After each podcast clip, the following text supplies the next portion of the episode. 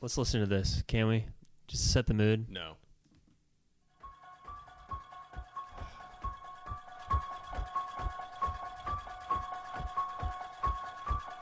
Banging beats, getting broads, then we're gonna go trick or treating with the feet in the feet.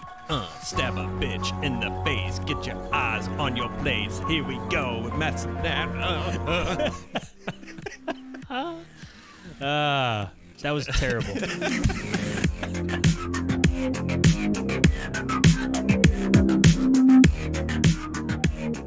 Welcome to A Cast with No Name. We're your hosts. I'm Jay. and I'm at This is episode 27. This episode will discuss our top five Halloween movies. Hmm.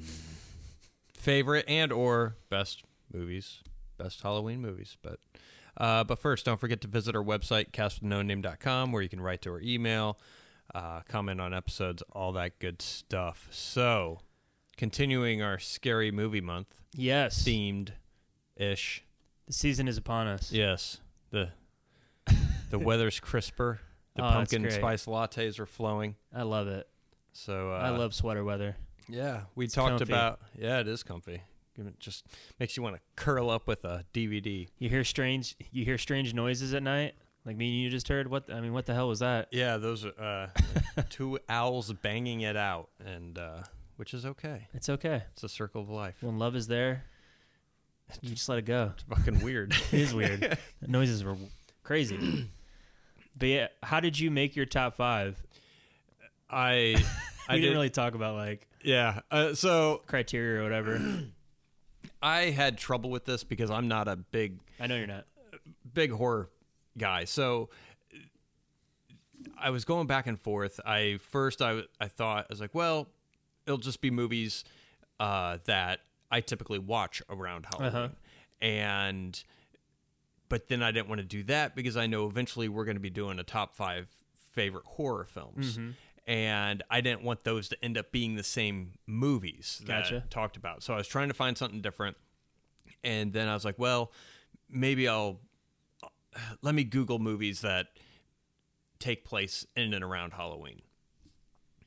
And it was a bunch of movies I've never even watched, like Trick or Treat and Right. some like just random movies I just never watched because I, I wasn't I've never been interested in seeing um, because I'm not a big horror fan. So the way I went about it, I kind of they're not I mean they're I have them ranked I think in far as order of importance.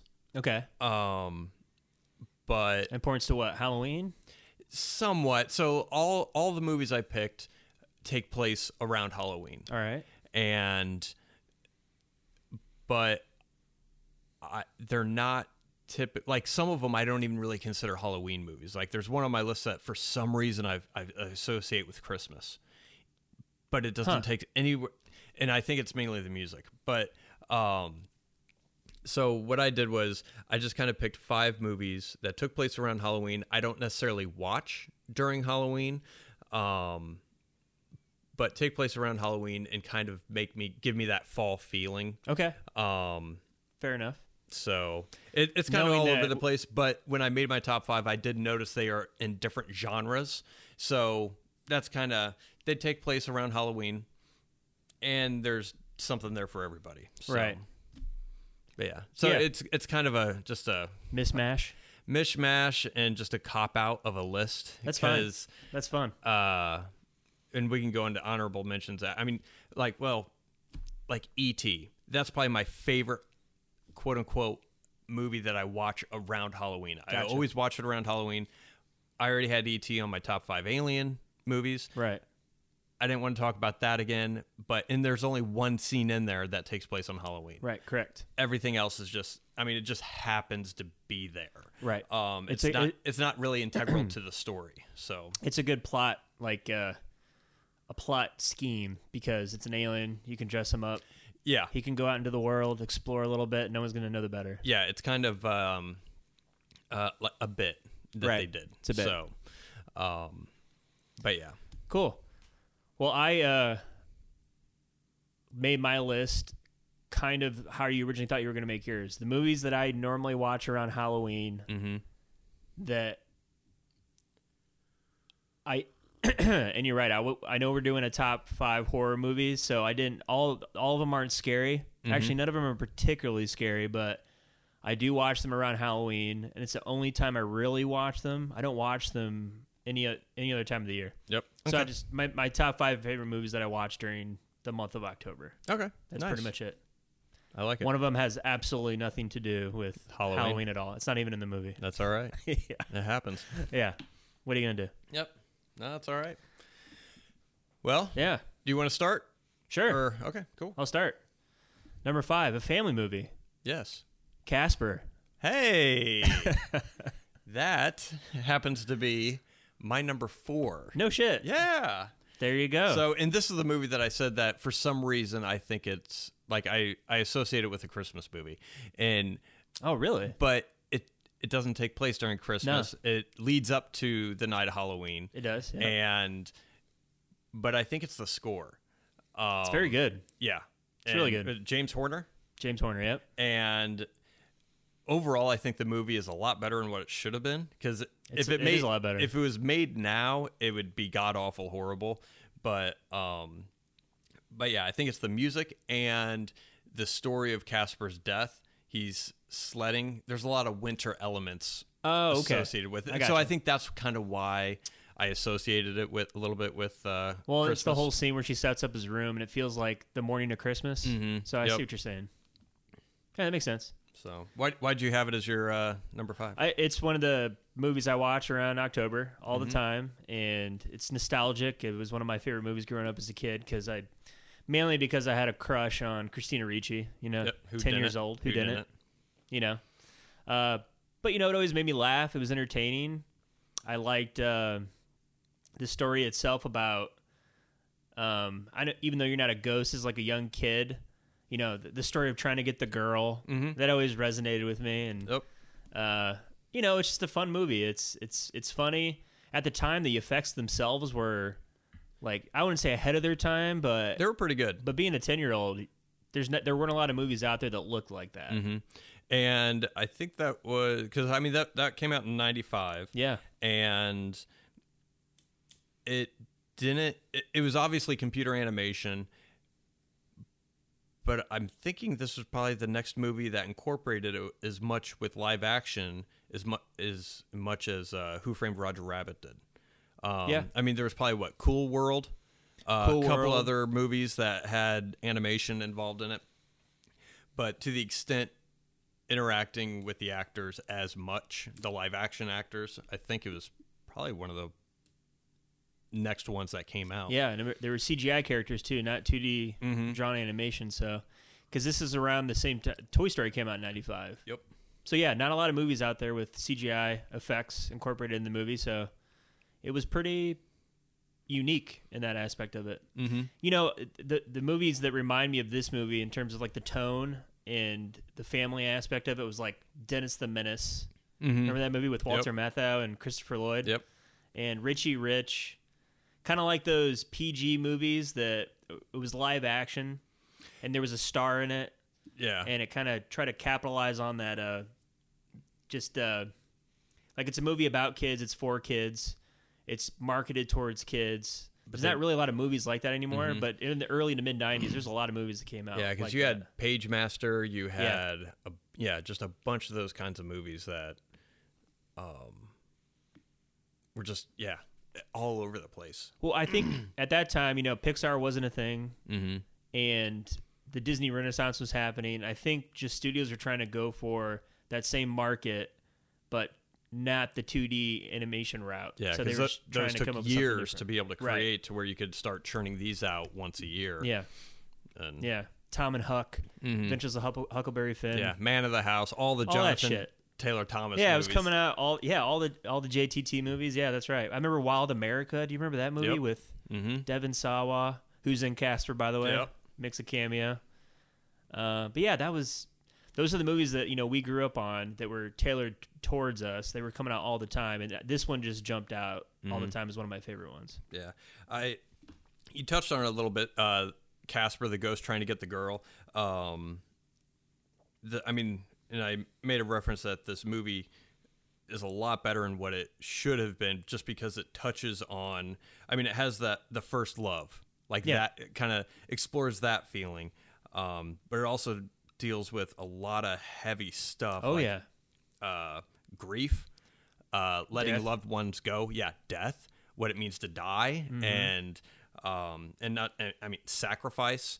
I mean it deals with a lot of heavy themes and it's all mixed in in the same movie with fart jokes and belching Yeah. and just slapstick comedy and Yeah. everything else. Um Yeah, lowbrow humor for sure. yeah, and but it with the subject matter that it deals with, there's a lot of important lessons that I think that that movie incorporated that I think elevated it quite a bit. Yeah. Um, and the score I think is that's every time I think of this movie, that's the first thing I think of, and just so. I'm, I'm sure everyone listening to this has seen Casper, but James Horner's score is amazing. Like a kids movie that like some Disney whatever movie geared towards kids other than a superhero movie. I mean, they're- you're not going to have that kind of a score No. Yeah, associated it amps with that it up. movie. It amps it up pretty good. yeah, but well, um, Is this is this your clip? yep, that's that's my clip. All right, let me.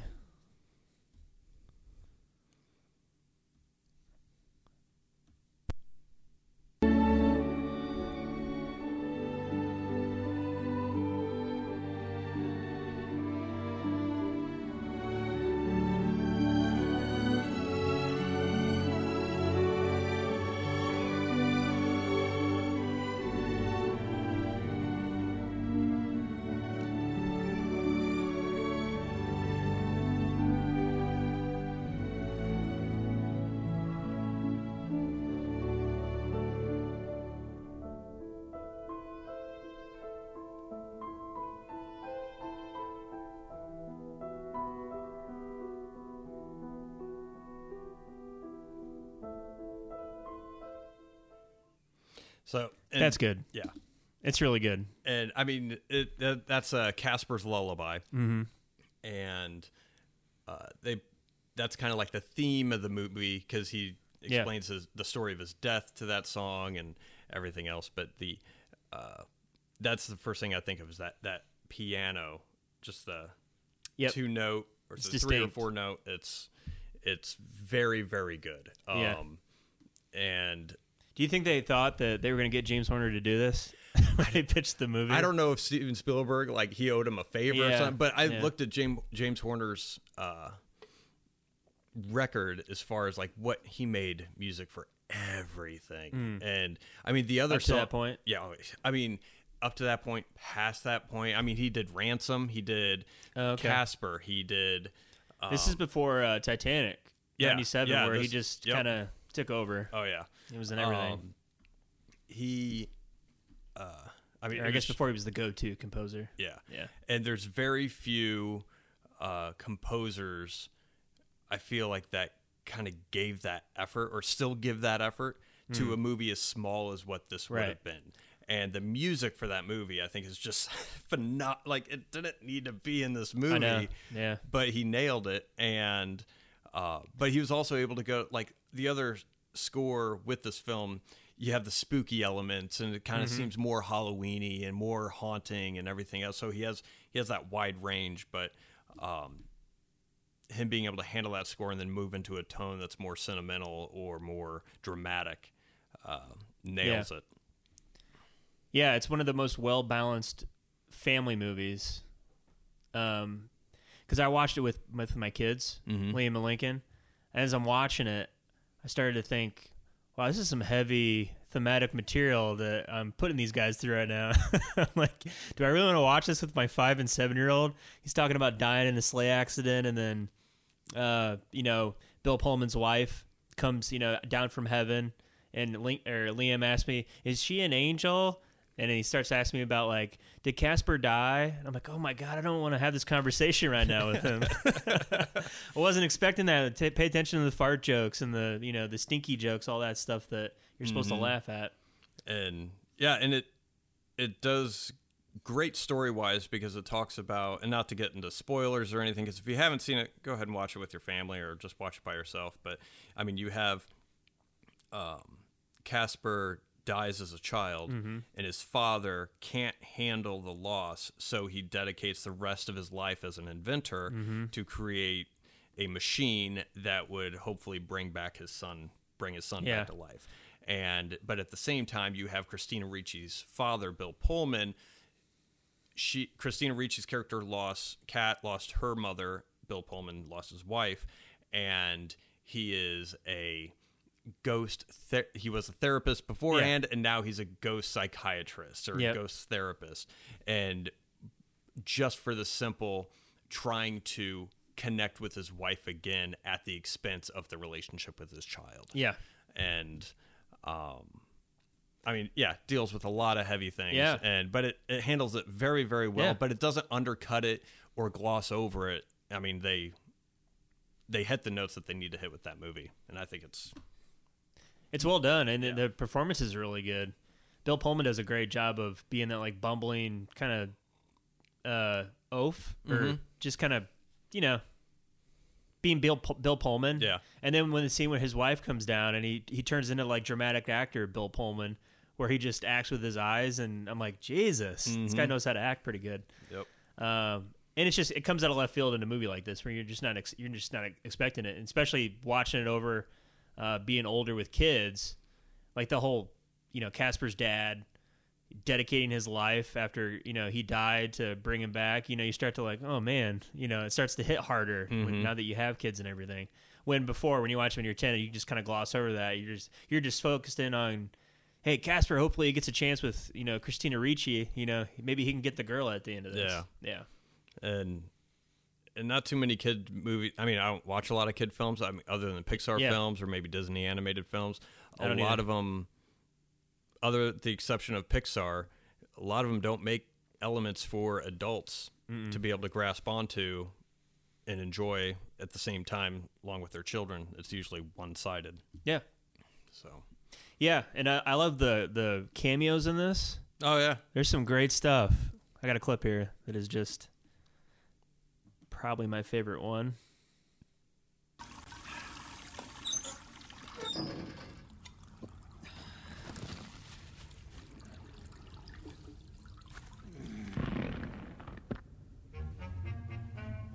I'm gonna kill you, your mama, and all her bridge playing friends. You think you got it tough? I got a facelift. There was one just like it underneath.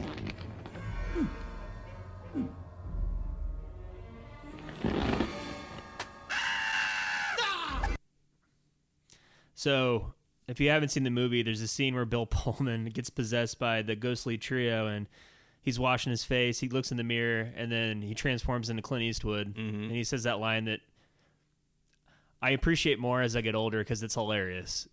I'm going to kill you, your mama, and all her bridge playing friends. I never know what he said when I was younger. Like, what did he say? And I didn't know how to turn on subtitles at the time. Mm-hmm. But then you realize what he says and it's it's just funny.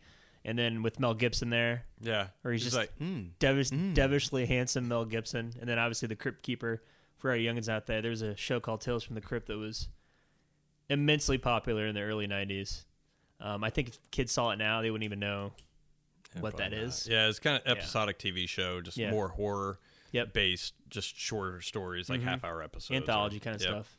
And uh, yeah, Rodney Dangerfield. You had more. Mm-hmm. Uh, he was also in the mirror. He, but then you had uh, Dan Aykroyd making Oh. a cameo. Here we go. Oh, ready for oh, this one? Yeah. That's another another one of my favorite cameos here.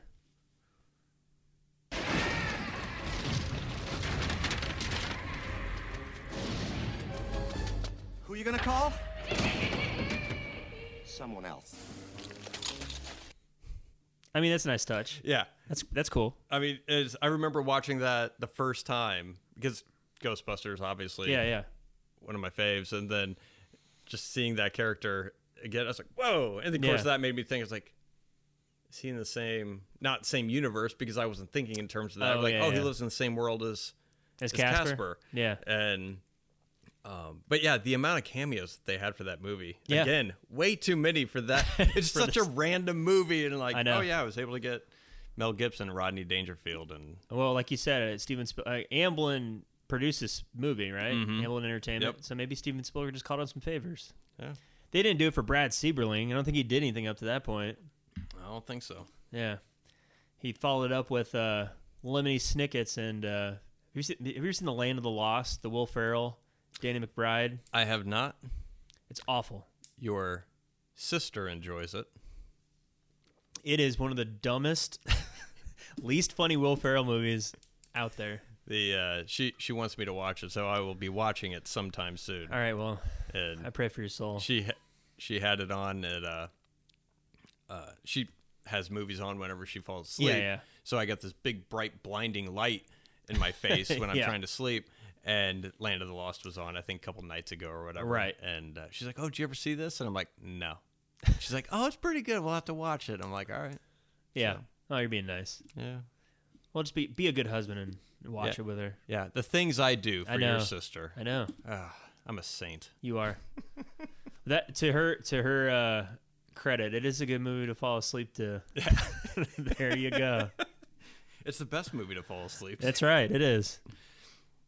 But and I also like uh like here's this joke here from the movie that would not play well today, but I appreciate it because this is the '90s. I feel like Oprah on hiatus. You look like Oprah on hiatus. Now, it's it's small, but uh, an Oprah fat joke. I don't know if it would do well in a in a kiddie movie nowadays. Why what do, do you think, fat Jay? shame? Exactly. Why do you fat shame? Exactly. Yep, Yeah. Well, that she's too powerful now. she is now.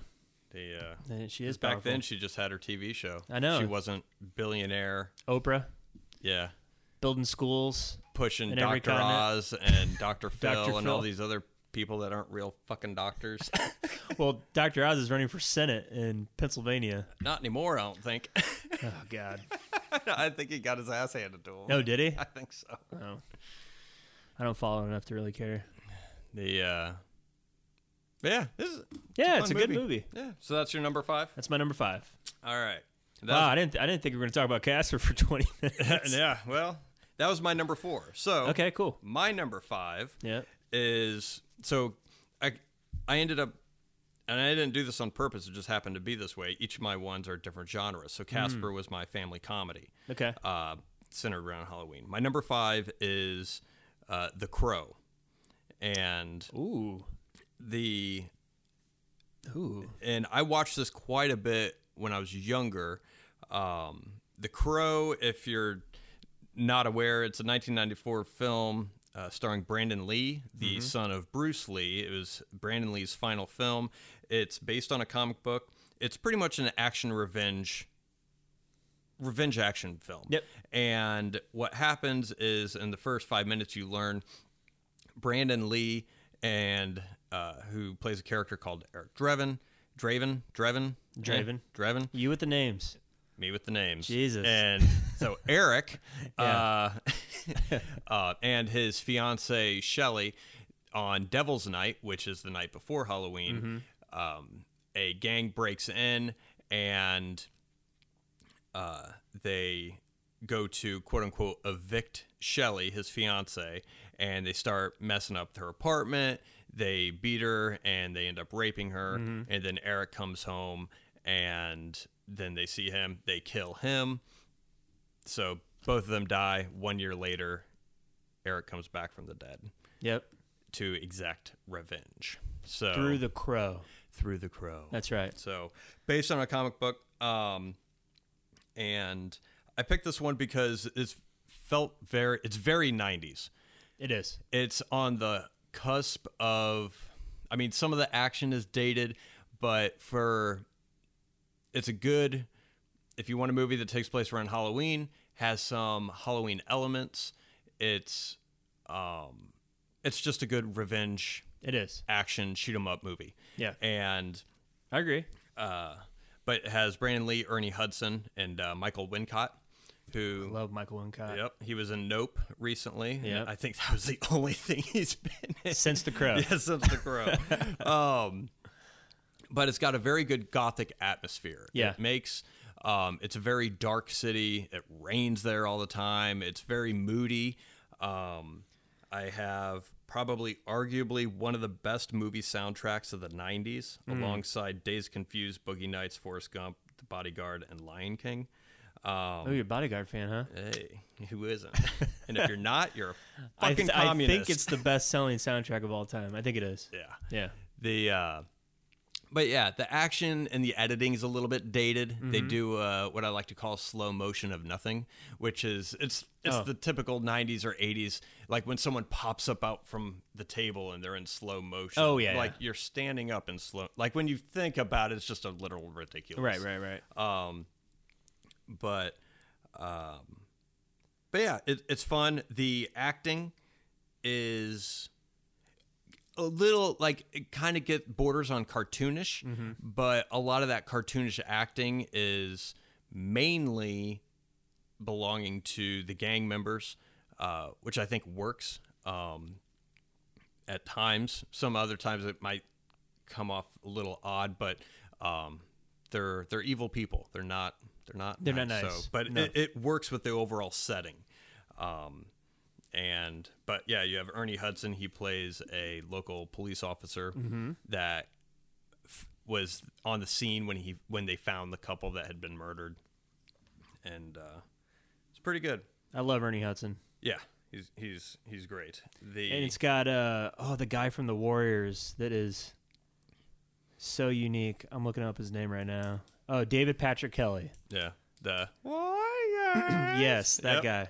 He's just weird. He's one of those like he's like Brad Dourif, where he's just weird. he is he, he he's a great character actor, and actually I have a clip uh, with the scene just to kind of put you Oh. like I, I th- it's a good I mean there's action in it and the action doesn't translate for an audio clip on a podcast because I went through a couple other clips I was like what what should I pick but this is pretty it, it kind of it's pretty good it kind of sets the tone Gotcha.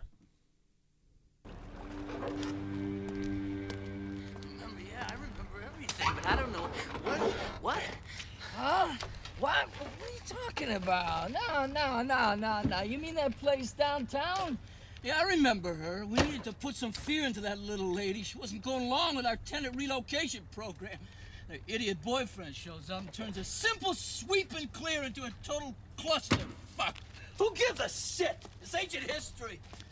What? What do you want? What is it? What? Speak to me. Speak.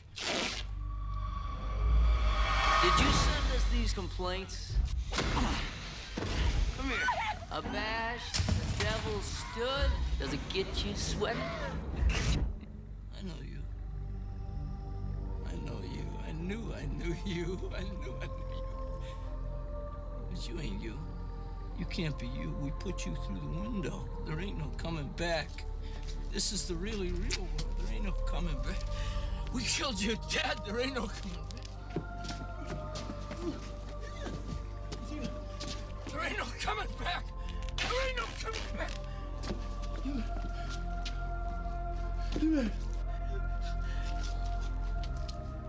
Abash the devil stood and felt how awful goodness is.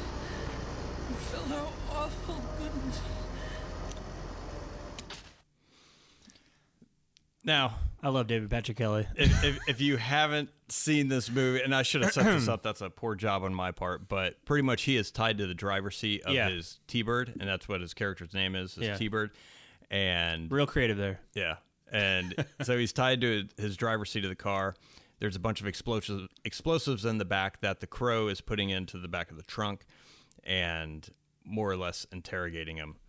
And uh, he shows him his he shows uh, T-Bird his face and that's when he recognizes that it was the same person he killed Yep. the year prior. Um, but yeah, su- such Great. a good actor. And He's and that's- awesome. and I mean, in the cartoonist portions of it, like when he's with his friends, like T Bird's with their friends or whatever, Mm-hmm. they're kind of over the top, but it works because they're all kind of over the top. Yeah. But then as the crow starts going to, to them one by one, it, it kind of gets more toned down to where when they start reali- realizing the gravity of the situation Right, that they're in. gonna yeah, they're gonna die here soon. So, but uh, yeah, I, I, it's enjoyable. It's a, it's a fun action movie. It's um, got good villains. I think every uh, guy our age in college had a crow poster in Yeah. their college dorm room. Do you think? Absolutely. I also put the only con other than Bruce or Bruce Brandon Lee dying. The other con that I could think of, this did spawn a bunch of shitty cosplay Halloween costumes because I know I'm guilty of it because I Oh, you did it? Oh yeah, I, I did it. I Oh, think it boy. was like eighth grade, and of course, n- no one else in eighth grade, like maybe one or two other people in my grade Saw the crow? Saw the crow. Everyone else thought I was a mime, like an emo mime. Yeah, you were and that's the mime. that's the joke because Yeah. when uh, Brandon Lee is dressed up as the crow, looks badass. Sure does. When anybody else, whether that be a normal person dressing up or the sequels that they made to this movie, they look horrible. Yeah. And, um, but yeah, you just had a bunch of people dressing up as the crow, and it just didn't Didn't work. didn't work. Man. I do like the gothic uh, feel of the movie. It feels like Guillermo del Toro directed the movie. Mm-hmm. But yeah, didn't. has a lot of that sense. It Has a feels very much like a very uh, DC kind of city, like the, almost fe- it, like Gotham City could feel like this. It does. Which I feel like this city is worse than Gotham, mm-hmm. just because there isn't a Batman to keep things in check. Yeah, But- there's no daylight in the movie. yeah, there isn't. It's all in the dark. Mm-hmm. Yep. Yeah, Alex Proyas directed it. I like him. Have you ever seen Dark City? I have not. very That's good. another Gothic. It's pretty cool. Yeah. it's like a film noir gothic uh, mystery. It's Mm-hmm. pretty cool. I, I, I, it's very underrated. I don't think anybody's really seen it, but it's uh, it's probably my favorite Alex. I like it a little bit more than The Crow. Yeah, there was a we had a several goth groups in our high school, and they ended up watching this. Then they ha- I would see a couple of them wearing Dark City T-shirts. Oh, and okay. Everything else. So All right. Tragedy though, Brandon Lee would have been a huge action star. I for sure. yeah, because he was still fairly young, Mm-hmm. and he was probably early thirties. He I, I want to say he was probably right around the same age as Keanu Reeves, Twenty eight. twenty eight. Yep. So I feel Keanu Reeves might be a little bit younger than him, but I feel like, especially with some of the Renaissance as far as um, like the John Wick style movies, The Raid and Mm-hmm. stuff like, I feel like Brandon Lee could have done some pretty cool stuff. Oh, yeah. and um, his acting was he could have gotten better. Hopefully, I'm Oh, sure. Hopefully, he wouldn't have gone by the way of Steven Seagal, but Yeah. um, Well, the jump from Rapid Fire, his first movie, to this, you could already see that Mm-hmm. He was getting better. He was getting better at it. Yeah. Yeah. and yeah, there's only a couple of scenes in The Crow that I'm, I'm kind of like, oh, Mm. yeah. I would have got another take. Right, right, right. Um, His scenes with the little girl are pretty good. yeah, Yeah, I, I thought he did great in that.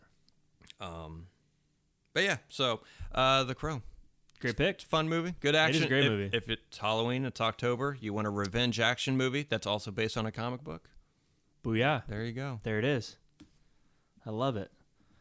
Well, so my number four. So we know your number 4 mm-hmm. Casper. My number four is uh, a movie that has nothing to do with Halloween Beetlejuice. Yes, I don't know why I watch it during Halloween. it's because it's Tim Burton. but it's the only time I watch it. That's yeah. but yeah, it's a movie I love growing up with. I used to watch it all the time when I was a little kid, I, along with the uh, Saturday morning Beetlejuice cartoon. I don't know if you remember that Yep. on, on Fox Kids in the morning, early '90s. Uh, it's just one of those. w- It's probably my favorite Tim Burton movie, just because it blends his sensibilities well with an interesting story. Uh, the cast is awesome. I love the. I mean, from Alec Baldwin, Gina Davis, Michael Keaton, Jeffrey Jones, Catherine O'Hara, Winona Ryder. Yeah. I mean, there's a lot of people in there that I, I don't know if you could have casted better. And then that ah, who's the guy who plays? Uh, I'll look it up here. He's in all these. Uh, Otho, yeah, Otho. Crap. he what's was in his name? Demolition Man. That's right. He was. He's in. He always played a supporting role in like early '90s, late '80s movies.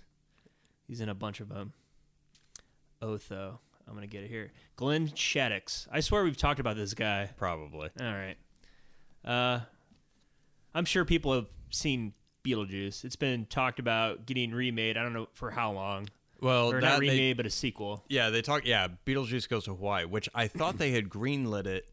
Uh, my brother actually sent me a text. I want to say like seven years ago, and it was Beetlejuice goes to Hawaii or something like that. Like Beetlejuice sequel gets greenlit, and I think my response to my brother was like, "Yeah, we'll see." And Yeah, we'll see. yeah, and uh, because I think Michael Keaton was back on board, Okay. and everything else, but obviously it fell through for whatever reason, or it could have just been a rumor that was not even true. Uh, but yeah, they talked about doing a sequel for a while, which I think would be fun. I would, I want to see Michael Keaton in a comedy again. I Yeah. think he's one of the funniest He really is. um my one of my favorite movies that he did is probably a lot of people's least favorite movies that he did, which is Multiplicity. I haven't seen that in forever. I love that movie. Yeah. The uh, just because it's it's four Michael Keatons. Like what's what's better than one Michael Keaton? Hmm. Right. Like all of them. But uh but yeah, Beetlejuice is It feels like a movie that should have taken place on Halloween because it's so just Yeah. weird. That world is. I mean, when they when you go into the afterworld, Alec Alec Baldwin and uh, Gina Davis do the first time, and they meet all these characters with all these awesome makeup effects. It just uh, and there's always pictures of people dressing up on Halloween with all like the characters from that they meet in the waiting room. That they're waiting to, to yeah, the head, the the head, the uh, headhunter and yeah. uh, yeah. I mean, it's just creative. It's inventive. It's funny. I mean, Michael Keaton is just hilarious. Every he chews up every scene that he's in. Mm-hmm. He's just hilarious, and uh, I mean, the makeup is just for that time. I mean, the movie won the Oscar for best makeup that year. Uh. because when did that come out? Was that Eighty-eight. 88 mm-hmm. that was yeah that was right before batman Yep. Yep. and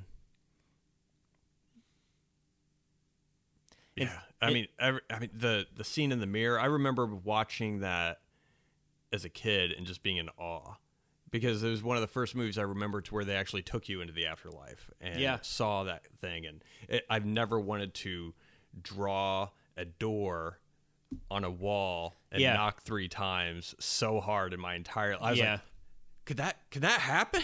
right right yeah it's, it's kind of it's very tragic too you don't realize that when you're watching it as a kid and i don't even know why i mean this movie's pg but it's it should be pg-13 for sure they even throw they haven't have an f-bomb in there and he goes to a he turns the roach motel into a, a, fucking hooker In a whorehouse. whorehouse i mean come on Adam, why'd you put? I didn't put that in there. He did it. i didn't do that yeah he gets all horny and he's got a fat gut and he's strutting down the street Ugh. this is Michael Keaton thing. Yeah. But uh, the movie starts off with uh, Gina Davis and uh, you know being her sweet self, and then Alec Baldwin going to the paint store, and they come back, and they they they uh, drive into the the river off a bridge, and they die. And they don't realize it when they walk back, and then- then they realize they're dead and they're trapped in the house and they can't get out. It's kind of like you think about it. That's just a tragic Yeah, circumstance to be in. You would think they would go to heaven or something, and then why would they be caught between worlds? And when you when you leave your door, there's a there's a sandworm that's gonna eat you, which is another thing that's so weird. the sandworm. The sandworm thing. yeah, I, Beetlejuice is a perfect example of somebody let Tim Burton do whatever Right. the hell he wanted, yeah, that's right. and it worked out very, very well. Yeah. and I'm trying to think of another movie to where he could do whatever he really, really wanted, and it didn't. Um, but I can't really. I mean, maybe Ed Wood, but I That's a pretty good movie though. It is a good movie, but it just didn't have mass appeal. So, Yeah. but it's not as unhinged as what Beetlejuice. Beetlejuice has like all of Tim Burton's art styles Mm-hmm. and every like he just threw everything that he liked into that movie to where I don't think he's really done. I I, I will say that it feels like the most Tim Burton maybe film. maybe Edward Scissorhands, but Beetlejuice is more Tim Burtony than even Edward Scissorhands is. Mm-hmm. I would I would argue. You're right. I mean, it is. No other person could direct Beetlejuice. Yeah. Like if you were to look at watch Beetlejuice right now, and you, if you didn't say Tim Burton, then you don't watch movies. Mm-hmm. and I don't know, I don't know who else. Yeah, who would have been able to direct it because th- Tim Burton can do comedy very well, Mm-hmm. Yep. and he can do horror or just weird very well. I don't know if He I can do ever- weird very well. Yeah, um, Mm-hmm. He can make he can put emotion behind the weird where you feel sympathy. Like you're watching something weird, but then he'll throw an emotional beat in there that comes out of nowhere. Yeah, I Like was gonna Edward say Scissorhands. Beetlejuice felt like a playhouse, which Yeah, was kind of funny because he directed Pee Wee, um, it's like an adult version of a playhouse. of Pee Wee's Playhouse. yeah. Um, yeah, Can, can I show a clip of my favorite uh my li- favorite line in the movie? yeah. Makes me laugh every time. Um, You bunch of losers! You're working with a professional here! Nice fucking model! I don't know why. Makes me laugh every time. It feels like a it feels like a line that would just uh, they're like, all right, Mike, just do your thing, Yep. and then he just ad libbed the whole thing. It wasn't scripted. Yeah. I actually I wouldn't be surprised if he like he went to kick the tree and it just happened to fall over. Right. And it just he's like Yeah, yeah. and just kind of ad lib that. yeah, yeah. But it's just uh it's a good story. It's got a nice uh, ending to it. It ends so weird, where he's trying to marry uh, Winona Ryder's character Olivia. yeah. that and I is, is that just so he could be alive again? Yes. Okay. Hmm. Yes. So he can be in the real world Yeah. like forever. Yeah. It's got some haunting images in it when they open that door to the room of lost souls. Yeah, It's it like a is. bunch of floating heads and it, it reminded me of uh, when Frodo goes into the, the swamps and he sees all the dead soldiers and it's just uh, unsettling and Mm-hmm. Isn't that where unnerving. the suicides went? Yes. Yeah. Yep. Um Just a weird thing to throw in there. I Yeah. mean, they didn't need to have it in the movie. It was just a uh, something to to just creep more out world Mm-hmm. the building. right to creep out the audience a little bit more. and it kind of gave more uh i guess gravity to where when um oh what's winona ryder's character name when she Olivia. went- olivia mm-hmm. uh when she wanted to off herself and Yeah, yeah, yeah. give you re- That's well, true. that's what happens when you so Yeah, some heavy themes. but but yeah all the characters are catherine o'hara Oh yeah. i think it's fantastic just the shitty artist Yes. Pretentious shitty Yeah. artist, yeah. Moving from New York to the, the countryside. And Jeffrey Jones i know the the exact opposite know. of her exactly. Like why did she mar- why did he marry her? he's, he's Like an arranged marriage or something. he's bird watching and the bird's Yeah. like eating a thing of snot or Yeah, whatever yeah. the fuck it It's, I think it's a dead it's a dead animal or something. He goes, Ugh. It's, it's another Tim Burton thing. Like only he would come up with something like that. But uh yeah, that's Beetlejuice. yeah It's great. It's funny. It's odd. did you I show love it to it. the boys yet No, not yet. Maybe a couple years. i was gonna say Liam's 'cause like nine or ten. I watched it when I was probably nine, nine or ten. i want to say eh, probably I say i was five when that movie came out so Mm-hmm. it was shortly i, I want to say eh, i might have been about eight Yeah, i think when i started watching it I can't Um, remember if I watched Beetlejuice first or if I watched the cartoon first. oh i watched beetlejuice first You did? I don't, I can't remember. because i remember because beetlejuice in the cartoon he wasn't as like because beetlejuice in the movie he's a little bit of a villain a little bit, yeah. He wasn't. a- Yeah, he, he wasn't, a villain at likable. all in the cartoon. He was like, Yeah, he was. An, he was like the protagonist. He yeah, was he's the- like, uh, hey, the- yeah, um, like the comic, comic, uh, the comic, uh, not relief, but comic main character. Mhm. Yeah, Beetlejuice is an asshole in this movie. Yeah. he's not. he's not a good, not a good character at all.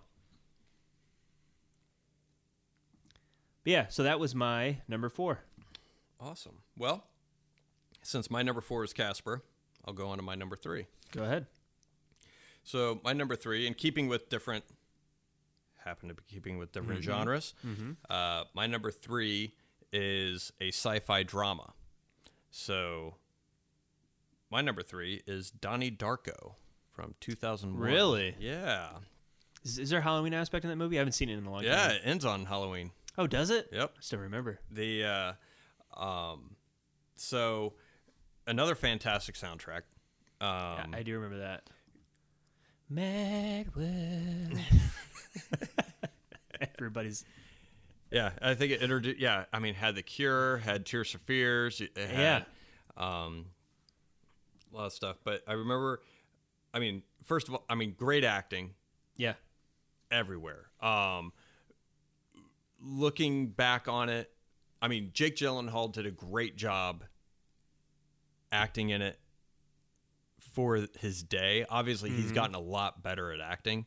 Um, ki- his some of his stuff kind of seems a little emo-y, but um, I remember when this movie came out before the director's cut. That I guess I've never seen the director's cut, but I guess it just spells everything out for you. Okay. I remember before the director's cut was released and before people really started watching the DVD extras, no one knew what the fuck happened in this movie. And it sparked a lot of conversation as far as what actually happened, what things meant, did um, because it has a bunch of conversations as far as uh, time travel, parallel universes, God's will or free will, um, all that stuff. And I remember talking about it with one of my brother's friends just for hours because uh, he had seen it and he's like, Oh, you haven't seen Donnie Darko yet? And I think I was a junior in high school Yeah. and I was like, no. Um, watched it, but yeah, we just talk about like what everything meant and why why things happened the way they did, and all of our theories at the time. I feel like were more interesting than when I actually found out what it was. What it was because actually about. I went and bought the um, DVD and they had the philosophy of time travel and the bonus features to where you, it was just like it was just still screens and Oh. of the book. And if you read the passages, it explained everything. It didn't say, "Well, Donnie did that." It wasn't like that. It was just explaining the book that Donnie Darko had read. And I believe in the director's cut they have excerpts from the book Okay. like on the screen, then it dissolves into the next. Never seen it, but I saw a clip on YouTube, and I was like, "Oh my god, is that the? Oh fuck me, no!" I was like, "That's that's bad." I remember the old DVD days where uh, the- the extras would have like like what you said like a, a page or Yeah. whatever. It was the least amount of data you could have on a DVD Mm-hmm. while still having extra features. And but the DVD that I had bought, which I think it might be the same one over there, um, because I don't know if I ever got it on Blu-ray. I had to end up going online to figure out what it read because when I put the page on screen, it's like they couldn't even see blew up. it? Mm. You couldn't even see it. It was too pixelated. You couldn't even read it, and I had to go online and read it. Um, which I won't go into that.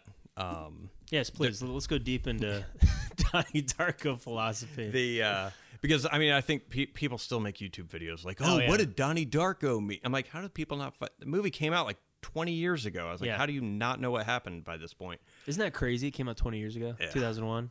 I feel old. But the um, Jenna Malone, Yep. um, Jake Gyllenhaal, it's Maggie got Gyllenhaal. Maggie Gyllenhaal, Yeah. It's got the um, sways. Yep, Patrick Swayze uh, has, um, I mean, ton, uh, Drew Barrymore, Noah Weil. Um, Yep. but if you if you haven't seen it, I would I would encourage it. If you like sci-fi kind of thought provoking ish kind of stuff, it's a uh, it's a pretty good movie. I almost categorize this as a comic book movie because it was written to be similar, Yeah. kind of like a comic book character, but um, because you have the alliterative name Donnie Darko, which is Peter Parker, Clark Kent. You have a lot of Yeah, yeah, yeah. typical alliterative names in comic books. Um, but I learned that on the commentary. Um, as far as that was one of his fields that he wanted to go after. But I have a clip, uh, and this is the one that kind of puts you like some of the, like the thought provoking conversations in the movie, um, and it does it really well to where once you get done watching the movie, it didn't spell everything out for you. But it also didn't. It wasn't ambiguous just for the sake of being ambiguous, because you have some directors who are like, "Well, it means whatever the audience thinks it means," which I think is a cop out. The fact that he actually had Richard Kelly, who wrote and directed this, which is his first feature that he wrote and directed, which this movie's really good for a first time Oh, yeah. uh, director, the fact that he had this backstory and template and story in place to where I think the original cut that he released, if he was wanting the story to be clear, I think he missed the mark on that because it was slightly confusing because he didn't spell everything out. But I think that's kind of what makes made the appeal of Donnie Darko at first because no one really knew what it meant, but they knew they liked the story and everything Yeah. else. And, but Uh, There you go. Yep.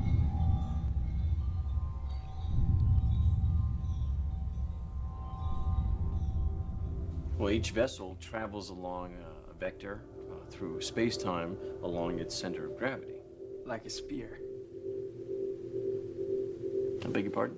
Like like a spear that, that uh, comes out of your chest. Um, sure. Yeah.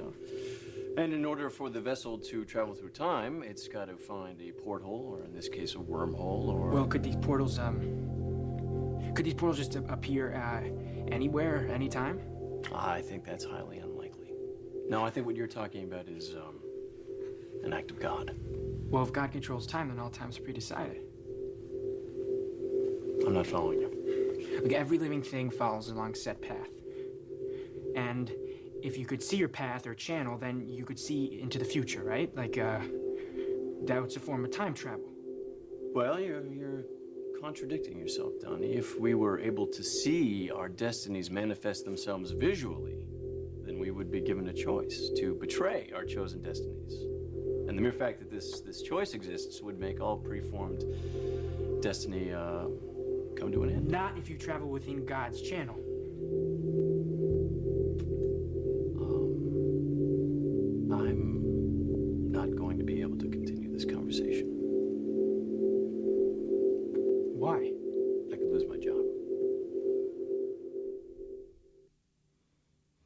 So Yeah. that's kind of the conversations that I mean, th- those conversations don't pop up too much, but um, No, it's a good encapsulation of like the the main the the main it's not the story because you're not really uh you're not really thinking about time travel or time space paradox throughout the movie correct, And- Really? and this is really the first instance where they kind of really dive into it a little bit. yeah Um, you're more thinking about why does he keep why does he keep seeing the the the vision of the guy in the bunny suit mm-hmm. why why Yeah. what's the point of that why did they show that that plane wreck or whatever Yep. what, what's the point of all that and that was the thing to where a lot of the conversation was like, oh, well, did this, did the whole movie take place in Donnie Darko's head? Yeah. Or um, was he, because early on in the movie, it's revealed he's, he's schizophrenic yep and he takes medication.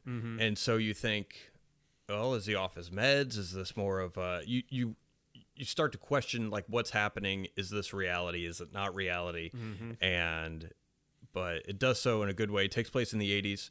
Uh, great soundtrack. Uh, it's got that fall feel, it fall does leaves. yeah And, um, You just love the 80s soundtrack. I do. it's got a lot of synth in it. It, it bit me, bit me right there. So Yeah. I was like sold. Yep. And uh, but yeah, if you're in for a sci-fi thinker and you haven't seen Donnie Darko, recommend it. It's good Yeah, acting. It is and- good. And I think the fact that it was really good, it kind of hurt Richard Kelly's career because Yeah. he hasn't done shit since. And he did Southland Tales, which is a garbage movie. Yep. And then he did The, box. Yeah, I hadn't seen South Southland Tales. I was looking forward to it because that came out in the late 2000s, I 2006. Yeah. believe. And that had Sean William Scott And and, The Rock. and The Rock, and it came out horrible reviews. And I was like, Yeah. well, I don't want to watch it. And then the box came out, which the box is actually based on a short story that I read in college um, to where it's like, oh, you push a button and it grants you a wish, but someone you you know dies or something like that. And, yep. Yep. I saw it once. Eh? Barely remember it. um, Yeah. It was like so- 12 years ago. and yeah, and it's tough because when you put out a movie like that, that's such a powerhouse, and I not know. being able to follow it up, it's yeah, Yep. I mean, it's one of those. I mean, who knows how long? Because I think he directed that when he was 22 or 24. He was pretty young, That's crazy. and he had probably been thinking about that story For a in long time. A long time. It's just one of those. You have your whole life to write your first Yep. novel, and then you have six months to write your second. So. Yep. Yeah. And everyone wanted a sequel to Donnie Darko, and they got S Darko, Yeah, which I never saw. I- I- straight straight straight to DVD movie. So Yeah, didn't I'm sure wanna- it's not very good. Yep. I, I I ranked that up as I was like whoever decided to greenlight that was probably the same person who decided to greenlight uh, American Psycho Part Two. Oh, Um, with Mila Kunis, Yeah. Uh, which also never never seen. I've never seen that one either. Um, Yep. but uh, yeah, it's a it's a good Do you- movie, and the soundtrack they pick it feels like a Halloween soundtrack, but none of them are Halloween songs. It's true. But it, so it, but it, it definitely sets the tone of the movie, the song choices that it uses, to where it's Was- kind of melancholy, kind of eerie, Yeah. slightly. Was were they at a Halloween party? So with uh, the the guy who got uh, ran over by the, in the bunny suit or whatever. Um, Or coming yeah, it from a was Halloween actually party? it was actually at Donnie Darko's house because his Oh, older okay. sister was throwing a party. I haven't seen the movie in like five years. So, it's been a while. Um, but yeah, so everyone watch the movie if you Yeah. haven't seen it. Um, yeah, that that's my number. What was that? Number three? That was my number three. What is your number three? My number three is Creep Show. I have never seen that. Never seen Creep Show? I've never seen Creepshow. I am a fan of anthology movies. I enjoy them a lot. Uh, not they're movies that don't really get made anymore. Mhm. For for whatever reason, they don't really do well at the box office. Um, but they do Anthology really well on movies, TV. you meaning uh, movies with a bunch of Short shorter stories. stories in between? Correct. Okay. Yep. Yep. They they typically don't do well at the box office. I don't even. I think the most successful one ever, adjusted for inflation, is Creepshow. Okay. I think. Uh, but directed by George A. Romero. Hey. Uh, written by Stephen King. Oh. Actually, one of the few screenplays he actually wrote, and uh, it's based off of EC Comics, the old school stories with uh, the Crypt Keeper and the Creep, obviously for this one, and basically it's just old horror stories, very short. You get an issue and it'd have like four or five stories in one single comic book issue. Okay. And all- all they wanted to do was, or what George Romero wanted to do was just kind of put that to film. That was his idea. And Stephen King was a big fan of George Romero from Night of the Living Dead, and he was a big EC comic fan, and they decided to make this movie together. Uh, when did it come out? 1982. Okay. So it's old. Yeah. So don't. the same year as uh, Twilight Zone, I believe. Another anthology movie. That's right. I don't know if it was the same year. I think it was the year after. Year after. I think so. Uh, Twilight Zone was John Landis's thing, or John Landis did one of the segments that kind of derailed his career because somebody died Yeah. during the making of it. Um,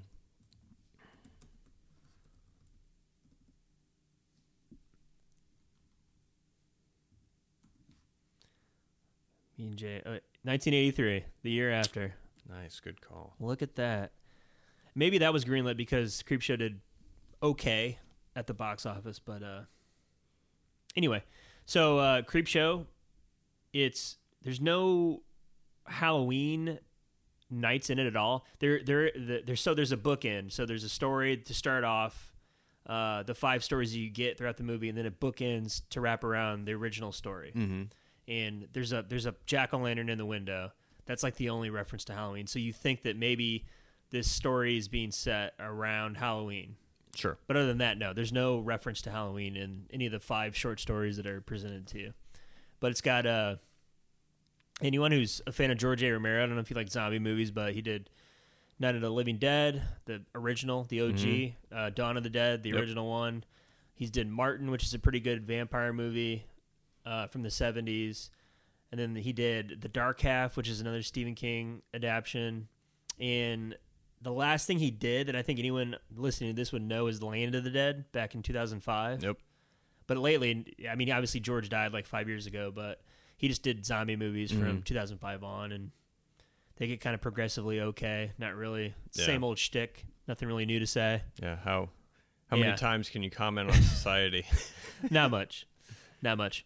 But uh, it's got one of the best soundtracks for like a Halloween. sou- Mhm. It's not a Halloween like movie, but the, this I I think of this soundtrack whenever I uh, think of Halloween. It's just so creepy.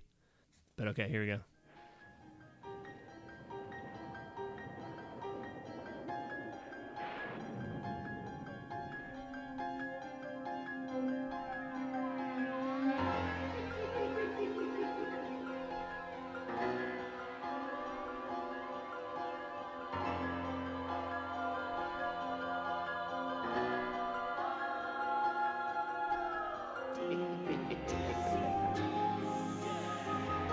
Thank you.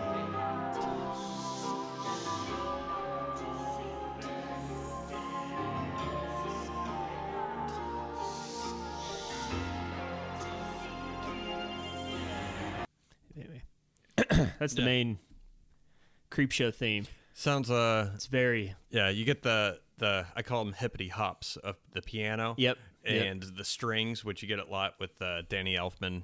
Yep. Uh, scores. Yep. Not that he did that for that movie, but yeah, that that feel. Yep. A lot of strings, a lot of bass piano sounds. Yep. and- But that the, the the music in the movie is just great. So you have that to open it up, and then each story has its own like theme music to it, which Mhm. gives it its own like sense of originality.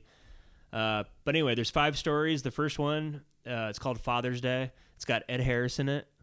Before Ed Harris became Ed Harris, I Yeah. guess he knew George Romero and- from because I guess Ed Harris is from Pittsburgh and George Romero's from Pittsburgh, and uh, he has like a little part in that in that uh, story. He does a Mhm. really funny dance. So if you ever watch this movie, just remember that he's dancing in the.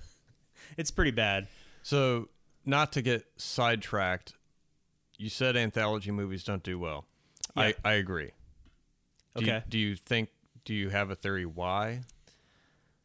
Because here's some past anthology. You have Twilight Zone, Yeah. you have Creepshow, you have more recently The French Dispatch, uh, Wes Anderson's most recent Okay. movie. That was an anthology movie. All right. You had framed around the magazine The French Dispatch Mhm. and each had three stories.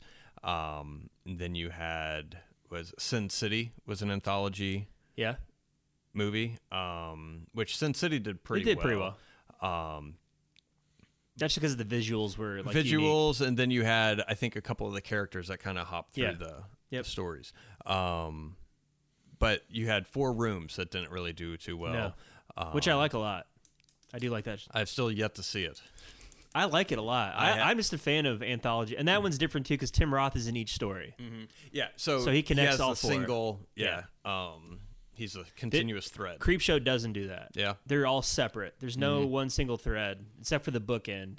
But So I think the reason why my my personal idea is anthology movies don't do too well is because usually there's one story that people like. Yes. And then the other two are like, eh, okay, Yep. okay. But if it's the first one, like the for Sin City for me, I think it was Bruce Willis's story. I think that was the first story, and then I think you had the Assassins. Josh Hartnett's piece was the second one, and then you had the Cannibal, I think, in the third one. I think that was the correct the Mickey Rourke story. yeah.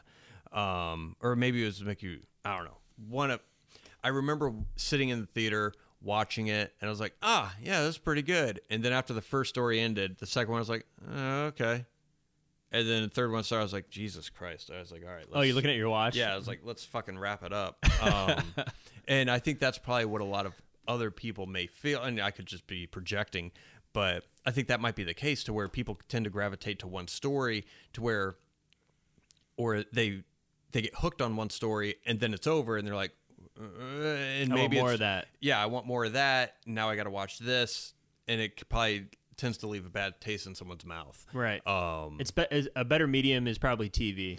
Like if Yeah. you're to watch it on TV versus going to the theater and Yep. Mm-hmm. watching it. You're probably right. There's there's some truth to that.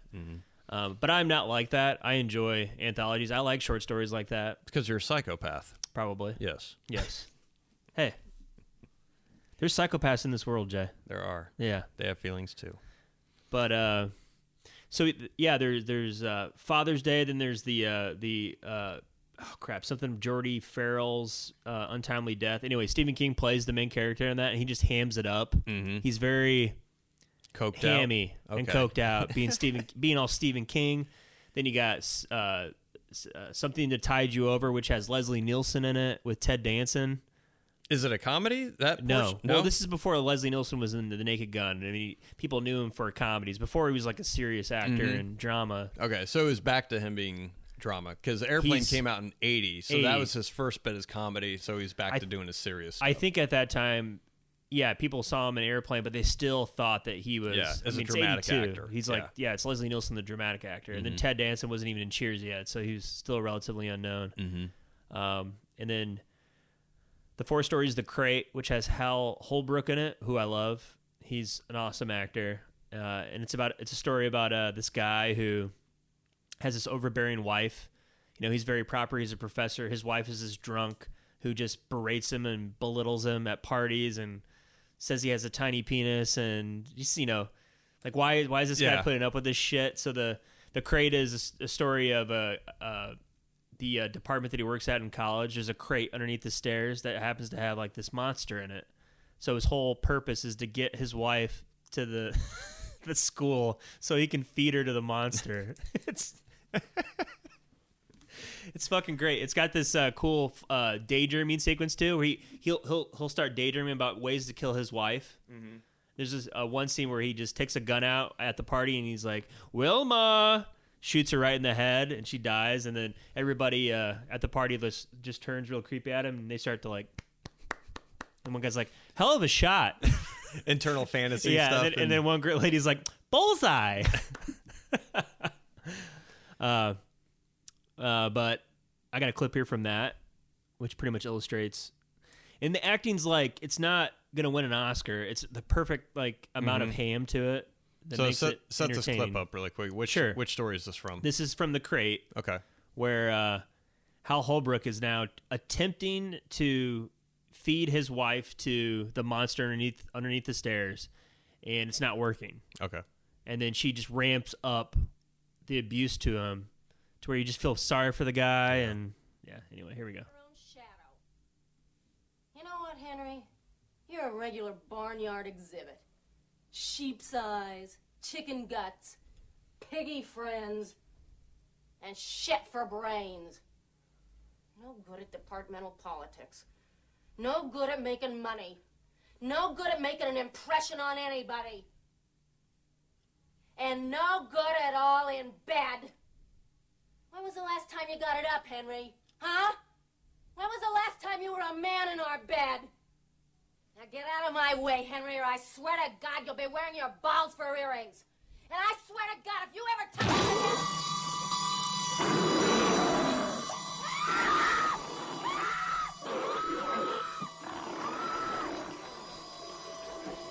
Anyway, uh, the monster comes out of the crate and uh, chews her head off. so good. She is not a nice person. She is not. She's not a, a, a very good wife. She's very mean to him. Moral of the story, ladies. Treat treat your husbands with kid gloves and kindness. Buy them flowers. Yes. Rub their feet when they get home. Yes. Make them dinner. When they ask for a sandwich, just get in there and make it for them. Yeah. Yeah. Cut it. Cut the crust off. That's or right. Cut it in triangles. That's so right. It's easier to eat. That's right. Don't want your man to choke. Yeah. Yeah. that scene's great because Hal Holbrook, his face, you just feel so bad for the guy. And then when it comes up, and when the monster comes out, you're just kind of like rooting, like, yeah, I like it. but uh, so Tom Savini did the makeup in it too. Oh, nice. Uh, I love Tom Savini. He's just a great makeup artist. Uh, but the movie's not particularly gory. Just Mhm. that one story. Yeah, there's some. It's pretty gory on when the monster like eats the guy's neck and all that stuff. But the other the other stories are they're kind of bloodless. There's not a lot of blood in the uh, the movie itself. And then the movie ends on a story. I remember E.G. Marshall, the guy who played uh, uh, the uh, unc- the uncle in Christmas Vacation. Yeah. I gotta eat so I can take my back pill. he can, he's got a car. He can drive. I gotta eat. Anyway, E.G. Marshall is a, a really again he was a dramatic actor before that, and he was in like 12, A- 12 Angry Men. He's in a, he's been in a lot of he's a very serious actor. He plays uh, a recluse germaphobe who uh, owns like a, a company and he's like a multimillionaire and he talks down to people. He gets really racist in the movie for whatever reason. so you want awful things to happen to this guy.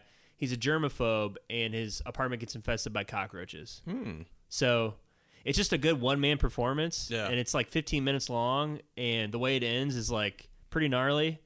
Um, and it caps it off great to where you, you get, you end the movie like, okay, that was, I saw some pretty cool shit. And then it ended on like the note where you're like, wow, that's like seeing that, the, the makeup in that scene alone for 1982 probably would have been like, Jesus.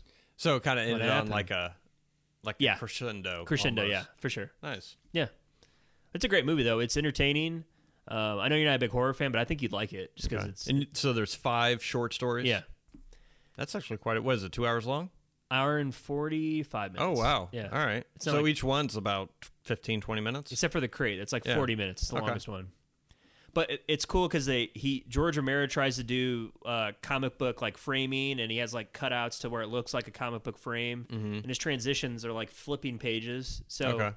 visually, it looks kind of cool. For 82, it looks good, but Yeah. now it may seem a little cheesy, but um, I can appreciate it. See, I wouldn't mind if they did that to where and they aired it on TV. Like I feel like It's on AMC and like every year. Okay. The well, I mean, making anthology movies like that to Oh, where yeah. it doesn't it doesn't necessitate its own series. It doesn't need uh, an American Horror Story anthology or like a whole season to drag out Mhm. the story. It doesn't need um, a whole fifty minute, forty minute episode, but like if you get like a well-known director it's al- it almost just be fun i feel like for some horror directors or directors who haven't done horror would like to do sh- experimental short stories like that to where i'm surprised there's not a market of Well, hey, creep- do a 2 hour movie There is a Creep Show show. Oh, is there? It's like two seasons. It's on like Apple or something. Oh, It's okay. a streaming service I don't have, so I've never checked it out. well i meant just like a self-contained 2 hour hey we got uh Dennis Villeneuve. Oh, you mean like a special? Yeah. Oh, just yeah, like yeah. a. I mean, because they used to do t- TV movie of the weeks, which they really Yeah. don't do anymore. Um, but Well, I, I think Marvel and Disney Plus just did that. Werewolf by Night did like a special werewolf movie. It's like 50 minutes long. Hmm. Michael Michael Giacchino directed it. The guy who did all the awesome music and Oh, Pixar yeah, movies. all the memorable music. Yeah. that's cool. I haven't seen it yet, but Hmm. just you saying that reminded me of that. Werewolf by Night. Werewolf by Night. Anywho, Yeah. yeah, I think you'd like it.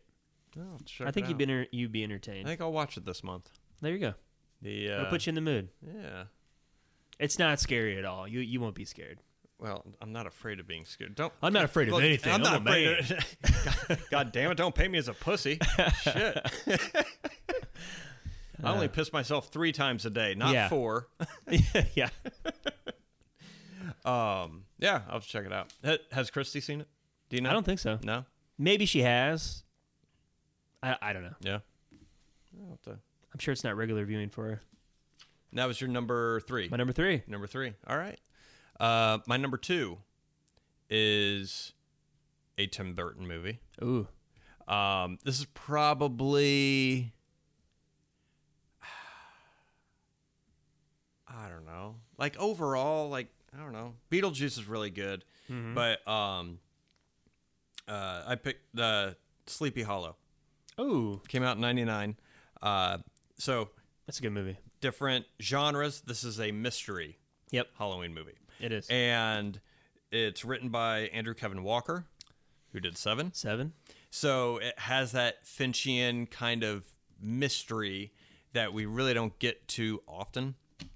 Um, but uh, directed by Tim Burton, great acting Mhm. everywhere, and there's so you have Johnny Depp, Michael Gambon, Michael Goff, Go Mhm. Goff, Goff, who I was think. Alfred, in the Alfred, yeah. Batman movies. You had Richard Griffiths, who Mhm. was who is notably in Harry Potter. He Mhm. played uh, Uncle Vernon. Yep. Um, you have Casper Van Dien, who was Ooh, remember him? Yeah, in Starship Troopers.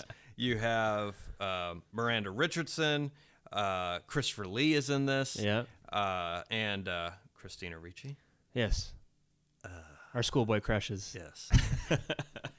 and um, but I mean, wow, it's- Christina Ricci makes the list twice, huh? Yep. There you go. If anyone, if anyone could, it would definitely be her. So, Mhm. um, but it's it's fun. It's moody. The the design, I think.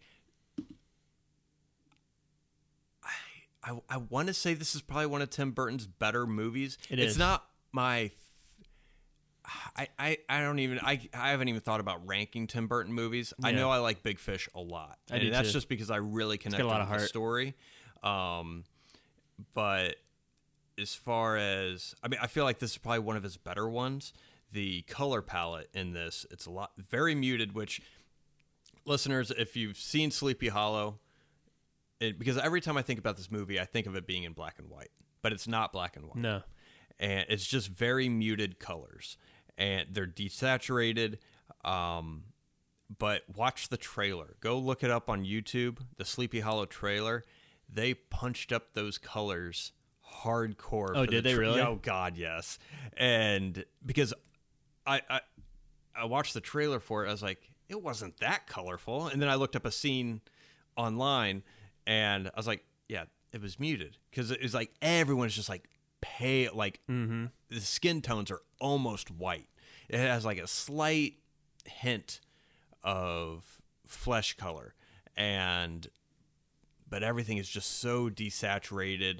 There's like the blues are very gray. Everything is just very gray. Mm. Um, and I feel like, I mean, the mood, it's- it's just a good, well made film as far as consistent art style, um, the Victorian setting, the set design. It's not overly Tim Burton. It's, you could see some of his elements, but it's kind of set.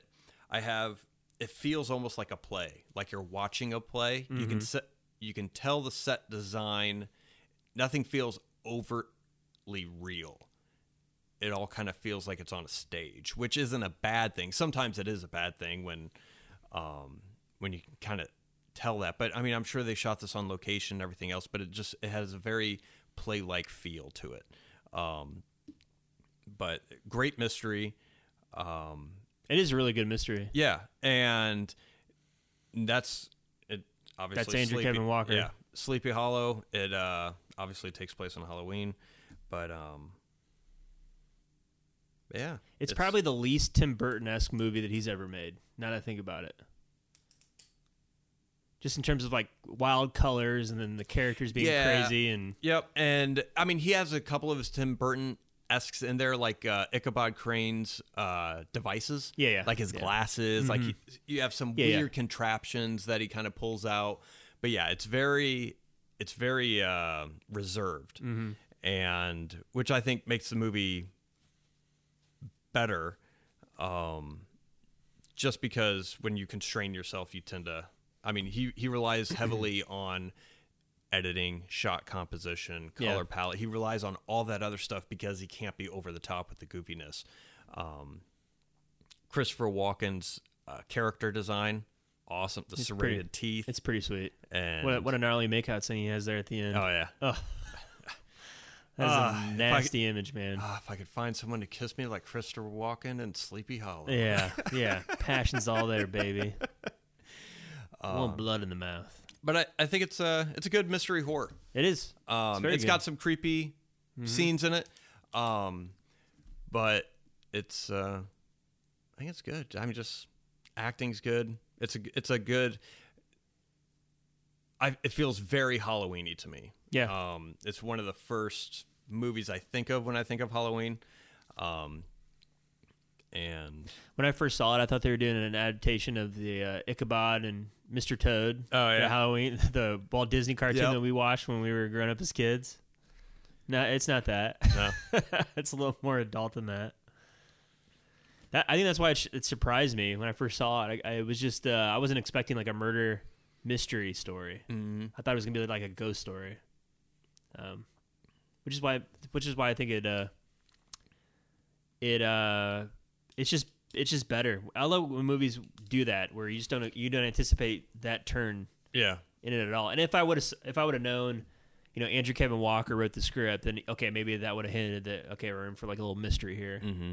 And because I think this movie came out around the same time as the Grimm, the Brothers Grimm, the Matt Damon and Heath Ledger movie, This came out in ninety nine. '99, and then the Brothers, Brothers Grimm, I Grimm. think, in like 2005. Oh Yeah, Jesus! a little bit later. All right, I drank a lot. It's okay.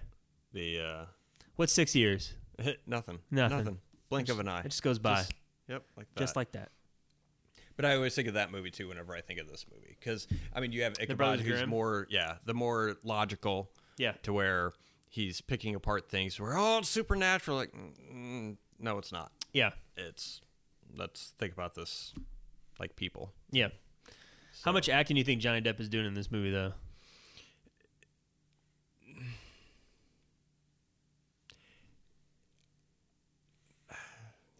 he does. Well, uh, based on what I, I don't know. I mean, Oh, based on the Amber Heard trial, he was doing phenomenal. he's doing acting in really this damn movie. good. Yeah, Um, I mean, it's not a typical. He he he does some depisms, like when he kind of gets grossed out, because I don't think he's a fan of, like gore. Gore, yeah, yeah. In this movie, his character, and to where he does some like depth facial expressions and stuff like that, but. Um, yeah. His def- his He- facial expressions remind me of like Charlie in the Chocolate Factory when he gets grossed out in that movie, like his little ticks. Yeah. And which I don't think he they didn't it makes sense though. I mean, you don't want him to be over the top because Yeah. you're following his character. and if he's too cartoony, like he can't be the most interesting character in a mystery cuz typically the indecent mysteries the you, you want the relatable person Mhm. figuring out the mystery along with the audience. So Yep. But um I do not have an answer for your question as It's far okay. as how much acting. It was a stupid question. No, it's not a stupid question. I just provided a stupid answer. And it's fine. Quit rubbing my leg. uh, rub higher. a little higher. But that's my number two, Sleepy Hollow. nice. Like it. That's a great movie. I do like that movie a lot. All right, my number two is Trick or Treat. Hey, I've never seen it. Oh. Damn it, I was happy there for a second. Hey, is that your number one? Nope. Nah, well, in keeping with my anthology theme here, Trick or Treat is another anthology movie. Okay. It's about Halloween, strictly about Halloween. It's it's takes place on Halloween. It's uh the antagonist in it, Sam, is overseeing the four stories in the movie and bad things happen to people that don't abide by the traditions of Halloween. Okay. And bad things happen to those people. Um, so of all the movies on my list, this is the movie that is a movie about and for Halloween. Okay. Without a doubt.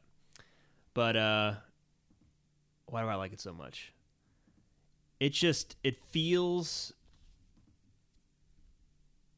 uh or, so original. I know it's an anth- anthology, but the it's it's just it's they don't make movies like this anymore when it comes to just uh, having fun. Mhm. It's just a fun movie. Okay. It's not overtly uh, gory or scary just to be gory or scary. It's just trying to tell you an entertaining story um, with maybe some cool visuals, some cool antagonists, some pretty sweet stories. Uh, so this this movie in particular has four stories instead of five like Creep Show, but this movie's shorter. It's like an hour and a half. It's nothing, you know. It's not two and a half hours or anything. Um, and all the stories connect to one another. Okay. So it's not separate stories. It's in the same universe, and uh, the ending of it is kind of cool, where it kind of goes back to the beginning of the movie. Um, it's just a nice little surprise. You're not really expecting it to do that. Mhm. Um, but Brian Cox is in it. Hey. Dylan Baker. Hey. Hey. Uh, Anna Paquin's in it. Nice. And yeah, nice. and then uh, uh, uh, Sam okay. Rockwell's wife. What's what's her name? Oh Jesus. Leslie Bibb. Okay. Leslie Bibb's in it. She's in the very beginning of it. Uh, but Brian Cox's story is great. It's- It caps it off. It's a wacky uh, encounter with Sam, the main antagonist. Um, so Sam is essentially like a jack o' lantern that's alive, Mhm. and his murder weapon is like a popsicle that's like carved out with a sharp edge. That's ho- that's what he murders people with. Popsicle. It's like a lollipop. It's like one of those thick lolly, those giant I lollipops. wish we you had have. video and I just caught you. it's like a lollipop. Yeah. And I'm Ah. like, that's how you eat lollipops? Why did I do that? Damn it. hot dog to mouth, never Yeah. mouth to hot dog. Yeah. But it's kind of cool because it, it you know, it's shaped with the sharp edge from a bite mark. Okay. So it's like a weapon in that Yep. sense. Uh, so it's got like a cool werewolf story in it. Um, it's got like a, mur- a psychopathic neighbor story in it, and that's played by Dylan Baker. Hey. And Dylan Baker's awesome. In Oh it. yeah, he's just he he's awesome. another one of those character actors that's just Yeah, yeah. s- great. He's in whatever very he does. good. I got a clip of him in here. Him and Brian Cox interacting. It's pretty great.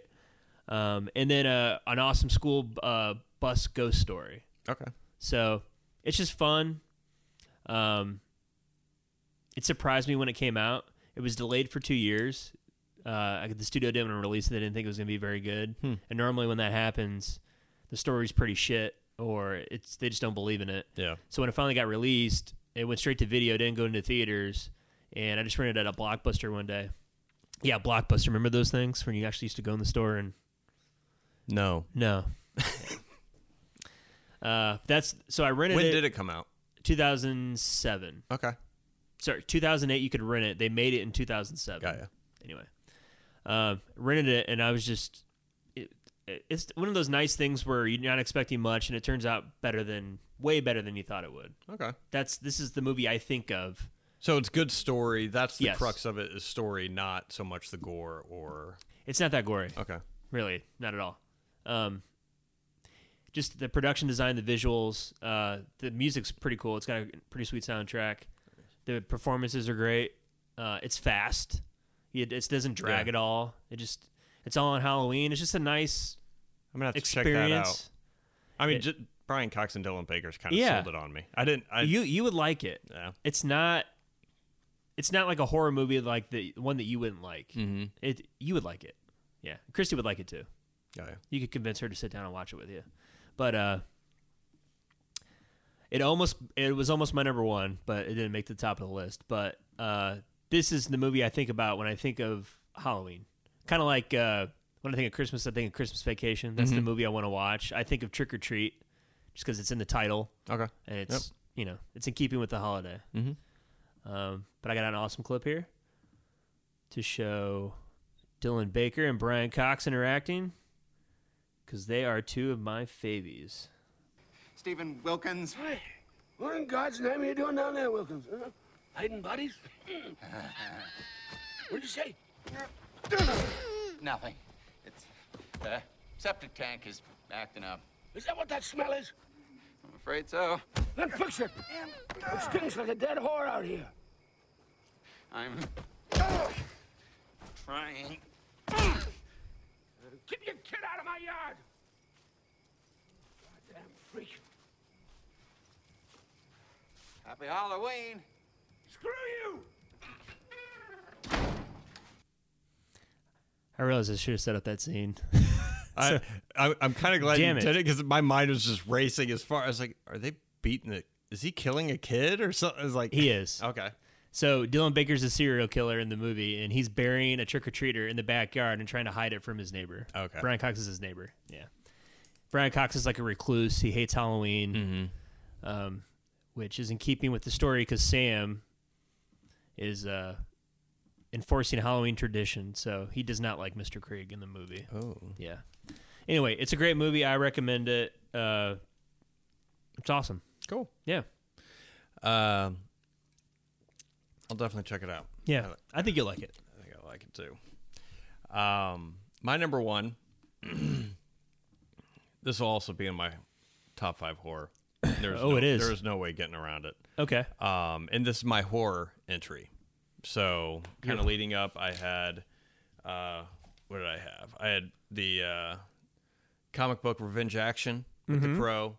I had the family comedy Casper's number four. Yeah. I had a sci-fi drama with Donnie Darko at number three. Yeah, and yeah. a mystery slash horror suspense uh, with Sleepy Hollow.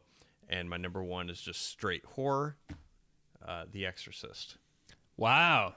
And which actually takes place around Halloween. So It does, yeah. It, it doesn't overtly say it in the movie, but Yep. it's there enough to where it, It just is. kind of adds to it uh, if you're paying attention. Yeah. Um, I'm going to, and when I say The Exorcist, I say the director's cut.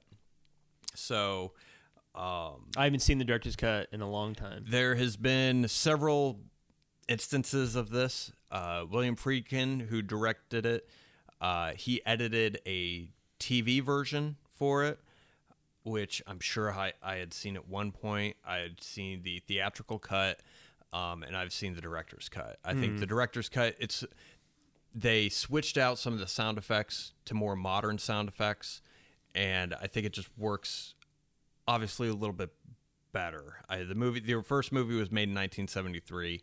Um, I am not big on going back and redoing some things, but I think for this movie it works. It just kind of updates it a little bit. Um, Hmm. Some older sound effects can just sound goofy, and if it takes you out of the movie, then it takes you out of the movie. But I think it works for this. Um, that, and I'm not so in love with this movie that oh, you ruined the you ruined the art. Believe me, I am I am totally like that on some other films to where just don't fucking touch it. Just Yeah. leave it. Like Back to the Future. like Back to the Future, which thank God they haven't done anything with that. Yeah. Um, but like E.T., Star Wars, just quit fucking around with it. Hmm. Didn't they do a special edition for ET, like enhancing the effects? They what they did was they replaced. There was a version that came out. I want to say in the two thousands.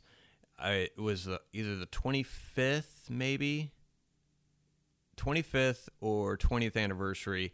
They removed the cops carrying the shotguns. You told me about this, Yeah, yes. when the Okay. kids all go up in Yeah. their bikes. Spoiler alert: when Yeah. the Jedi lifts up all the kids Yeah. and um, they replaced it with flashlights Yeah. and Got to people PC. didn't like that. Yeah, and I was like, uh, yeah, I didn't like it either. Mm. And then the next version, I it's either the twentieth or thirtieth anniversary edition. They put the guns back. Right. in. Jay, you're So- like, give him bazookas. Yeah, fucking give him some AKs. Get a goddamn minigun on there. And Yeah. just spray down those kids. Get that fucking alien. yeah. Um, but I would say director's cut. There's a couple of extra scenes in there. Uh, the infamous spider walk Mhm. um, is in the director's cut. It's I I, th- I think it works great, and Yeah. I want to say, and I don't know if I'm projecting. I feel like this movie is a little bit scarier if you come from a somewhat religious background. Oh yeah, I, I would think so. Um, or have any kind of understanding of religion. I mean, you don't have to necessarily be Christian, but um, either coming from a family of faith or being surrounded by people who are of faith. Just so, I feel like it it hits a little bit harder. Um, but I don't know. Uh, this is considered probably one of the scariest movies ever made, and it came out in the '70s. Which I mean, I don't know what the I don't know how in touch with God everybody was in 73. That was before my time. but- Maybe more so than now. Yeah, but um it's almost 50 years old. Yeah, but I I have a feeling just kind of being aware of religion or that kind of thing just make, makes it feel more of the possibility of Yeah. it being real. Yep. Um, but The Exorcist, if you don't know, I uh, it's like a 12 or 13 year old girl Mhm. gets possessed, and the mother um, gets two priests to try and help her daughter. She does Drive it out. Yeah, and some things that I think this movie did very very well ahead of the time. They tried to explain it by science. To Mhm. where things were happening to her. She goes into like a very primitive, like MRI or CAT scan, something, some kind of machine to see inside Yeah. of her head to see if it's psychological. She talks to a psychiatrist. She, like, they're trying to explain it logically. And I think this was one of the first movies that had this kind of a storyline as far as a demon possessing another Yes. person. Um, By the way, would you want to go to the hospital back in '73 after watching this movie? The fucking machines and just like get the fuck out of here. That was scarier than the, demon. mag- yeah, the magnet shit. And, and that's another No, good thank thing you. is like the normal things, like when they're trying to find out, even that's scary. Like Yes. the whole situation is scary. Mm-hmm. Mhm. And I have, it's been a while since I've seen this movie. Um, I don't think I've seen it since I've had kids. Okay. So I'd be interested to see if I more relate to, because before I was fascinated just by the situation Right. and I was probably putting myself into the uh, younger priest's shoes when I was watching this, to where I wonder if I watch it again, if I would be putting myself more into the mother's Yep. shoes, um, and kind of relating to it that Yep. way, to where just her feeling of helplessness of be- not being able to help her child and or not understanding what's going on because her family isn't religious at all Yeah. and well, so it's that much more of an alien concept to her. Well, to your point, me and Nicole watched this about a month ago, Mhm. and I was totally in the mother's shoes. Yeah? Yeah. Yeah. Definitely. Uh, Is it because she wore heels? Yes. Okay. I love those heels. Hey. Nice, nice six inches. Yep. You know, Uh, get the butt nice and high. Hey, uh, Helen Birkin. Um, Oh, yeah. she can bring it. She can. Um, it's got a couple of jump scares, but yeah, as I said before, the whole situation's scary. Mhm. Um, I mean, yeah, the trip to the hospital. They use great tech. I mean, just flash frames. Yep. And of just if you pause it, it's not necessarily a scary image, but just it. Yes. There's so many tricks that they William Freakin did. It's uh, it's pretty good. Yeah. If you haven't seen it, I, I would say watch it. It's and it holds up. Christy doesn't. She can't watch it. She, she can if I'm there. Right, right. But She- she's not. No. She's not like eh, like she loves scary movies, but it- that's that's one of those movies that she's like eh, like Yeah, she's she will not watch alone. And it was made yeah 50 years ago. I know. Um, it's it's definitely not as scary today as it was when I was like 12 when I first saw it. Correct. But it's still very good and it's just a great script. The Mhm. dialogue in between like cuz I'm older now and I I you know, the situation, the the possession scenes when you're younger, you're like, oh, "I can't, let's go to the possession scene, the next one." Yeah. But here, you know, I watched it a month ago. I'm I like the dialogue in between the scenes Mhm. of the actual possession piece of it. It's entertaining. It, it moves the story along. It's well written. Yep. It seems like real, like Mhm. a real conversation the two people would have Yeah. in that situation. you have three story you have the mother trying to help her daughter you have the young priest gr- uh, Mhm. dealing with his faith uh, with surrounding the events because his mother's sick so Yep. he's having trouble he's doubting his faith and then you have max von Sydow. Sydow- Sydow as an older priest who it's kind of more of a not a vendetta with them but just more of like he's aware of that demon Yes. existing and which he was 44 in this movie I know, I know. Isn't that crazy? And and they make him like he's 75. yeah it's this movie that because i thought he was yeah 75 80 first time i saw this and then i keep seeing his name in movies coming Like, out 40 years later. 40 years later i'm like how's that guy fucking alive it's, um Yeah. but the uh the practical effects Oh, very for good. 1973 fantastic i Yeah. mean the the bed scenes the levitating Yeah, like it's all very this good. stuff was very very well done and i think a lot of it um kind of help, holds up again which is why i say the director's cut they remove some of the wires that you could kind of see in the original version Hmm, and stuff okay. like that that would ma- be more apparent with blue blu-ray releases and more high def transfers that you Yeah. could actually see. They removed those. Um, but also something else, the story feels smaller. Like it ve- feels like a very intimate story. And I was thinking about that today to why that is. And I think it's because it takes place in a pop, it takes place in the DC area and I think Georgetown Mhm. area. Yep. And it's very populated. It's in a house that's right next to another house. And I think that kind of helps making the story feel smaller because no one else is aware of what's going on. I mean, some of the doctors, but the doctors brush it off as, oh, it's a mental thing or Right. whatever. And to where I think it makes the makes the story feel like those characters are more alone than what they actually are because they're surrounded by all these people that are completely oblivious to Right. where you have other horror films uh, like The Conjuring or something like that, to where it usually takes that place in a remote area, to where that's the whole world is that whole setting. Gotcha. To where their whole world is the world, and it's just them and their their house. Yeah, yeah. There's people all around them. Yeah. Not really caring. But I thought that was interesting, and I and I I don't think that was intentional. I think it was just A byproduct. yeah, a byproduct and observation that I noticed, to where I was like, yeah, there was there's not a lot of ho- whole lot of horror movies happening to where there's a bunch of other. I mean, Poltergeist, uh, The Conjuring Part Two, as kind of more Mhm. populated areas, but a lot of them are like just very remote places Yeah. to where which they do that to add to the tension of the scene or the setting is because oh there's nowhere to go There's nowhere kind to of go. Yep. but in this scene there are places to go but it wouldn't help because you need it's it's not going to oh we can move the, the demon's Yeah. in the child it's not in the house Yeah. I would love to time travel and, and see this in the theater in 73. Yeah. Couldn't imagine. My dad tells me stories when he ta- he took uh, one of his girlfriends to go see it, Mm-hmm. and he had to he had to leave with her because she didn't want to sit in the theater anymore. She was so freaked out.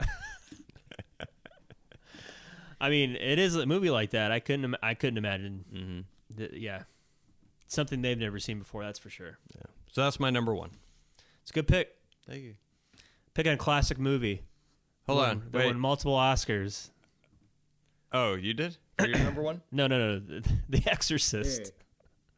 It's one of the all-time greatest movies ever made. Yeah, That's what I do. That's what you do. I, I pick an easy. Yeah. Obvi- no one's going to argue that number one. No, no. no. What am I gonna? What am I gonna say? That movie sucks. The Exorcist sucks. My number one uh, is in the name of this list. It was no question when we. Yep. Yeah, it's Halloween. Yep. 1978, not 2018, and not 2007, the Rob Zombie remake. the, the white which, trash. which fucking ruined the whole mystique. Never give Mike Myers a backstory with a childhood. I'm like, stop it. Yeah. What are you doing? That's what made the first movie so great. Well, that you didn't and- know that stuff. And before we get into this, Rob Zombie has a horrible habit of I've seen the, the Rob Zombie Halloween movies, and I I haven't seen a lot of his movies, but the movies that I have seen, I don't like his characters, Mhm. and you can't. I mean, you can do that, but it, it doesn't help your product because you need to have a character that you like, and there's not a single person in that movie That's likable. Like you have the stepdad that's oogling his 16 year old daughter Yeah. stepdaughter's ass, and then the mother's like, "Oh, you pervert," and just like slaps. I'm like, really? That that that that, that Yeah. That's it. Yeah. Yep. It's like all of you people are horrible people. Um, Yeah, that's very true. But anyways, yes, Halloween 1970. That's right. Uh, let's listen to this, can we? Just to set the mood. No.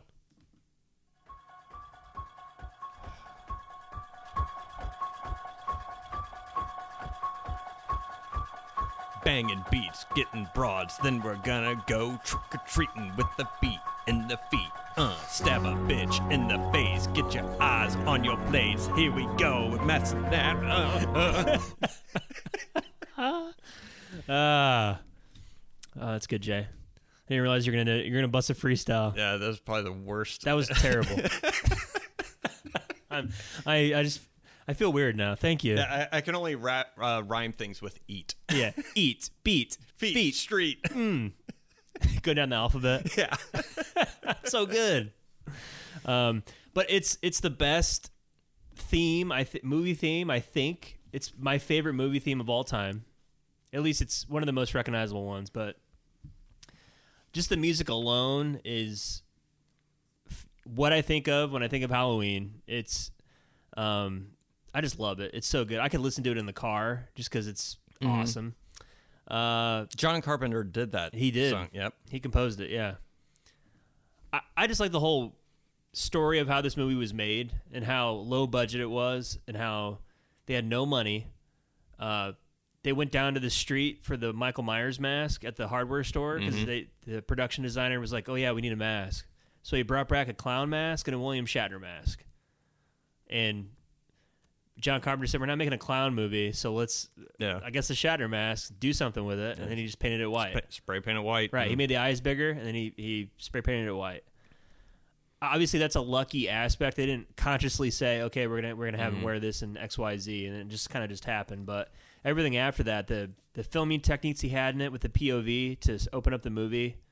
Um the fact that it's set in a neighborhood that I s- seems like a neighborhood I grew up in, Mhm. like oh yeah, I know that neighborhood. That's my neighborhood. Yeah, uh, which gives it that creepy factor. Like holy shit, this Yeah, is this like- could be anywhere. I know. I don't like this. uh, the fact that the killer, you know, Michael Myers doesn't say anything. He doesn't have a personality. You can put whatever you want onto him. Uh, Jamie Lee Curtis is great in it for like her first time acting. She's really good. She's like vulnerable and seems like that girl next door you would care about and root for. Um, Yeah, she has growth too throughout Yeah. the story to where she's not a Billy badass right out the bat. Mhm. And Yeah. And just the long tracking shots of them walking the neighborhood so you get a sense of like where you are and uh, just how spread out it is and where he could be hiding anywhere. Uh, the stupid like high school conversations they have in the backdrop is, you know, kind of sets the tone a little bit. Um, just the sce- the scenes of him stalking everybody from the little boy that gets pushed to him stalking Lori. Um, because I think he doesn't even kill anybody for the first hour. It's just him stalking people Mhm. and popping up out of bushes or whatever, and kind of giving you that eerie sensing uh, atmosphere. Yep. And knowing they did all that with like forty grand, with no time, and they were like, uh, "Hey John, we need you to to do a movie about a guy in a mask killing babysitters," and that's what came out of it. Like one of the best movies ever made. Yeah. It's just an awesome story. When you're constrained, that's right. It's when the You- best comes out. Yep. And Donald Pleasance is awesome. He's fucking awesome. I love him. the worst psychiatrist ever. he really is. yeah, he is. Um, yeah, I I thought about putting this in my top five. The reason why I didn't is because I up until maybe in the past ten years, I never watched this movie, Hmm. and now it's one of those I watch every year. Yeah.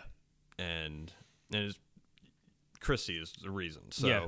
she's like, "Oh, let's watch Halloween," and I'm like, eh, "All right," and it.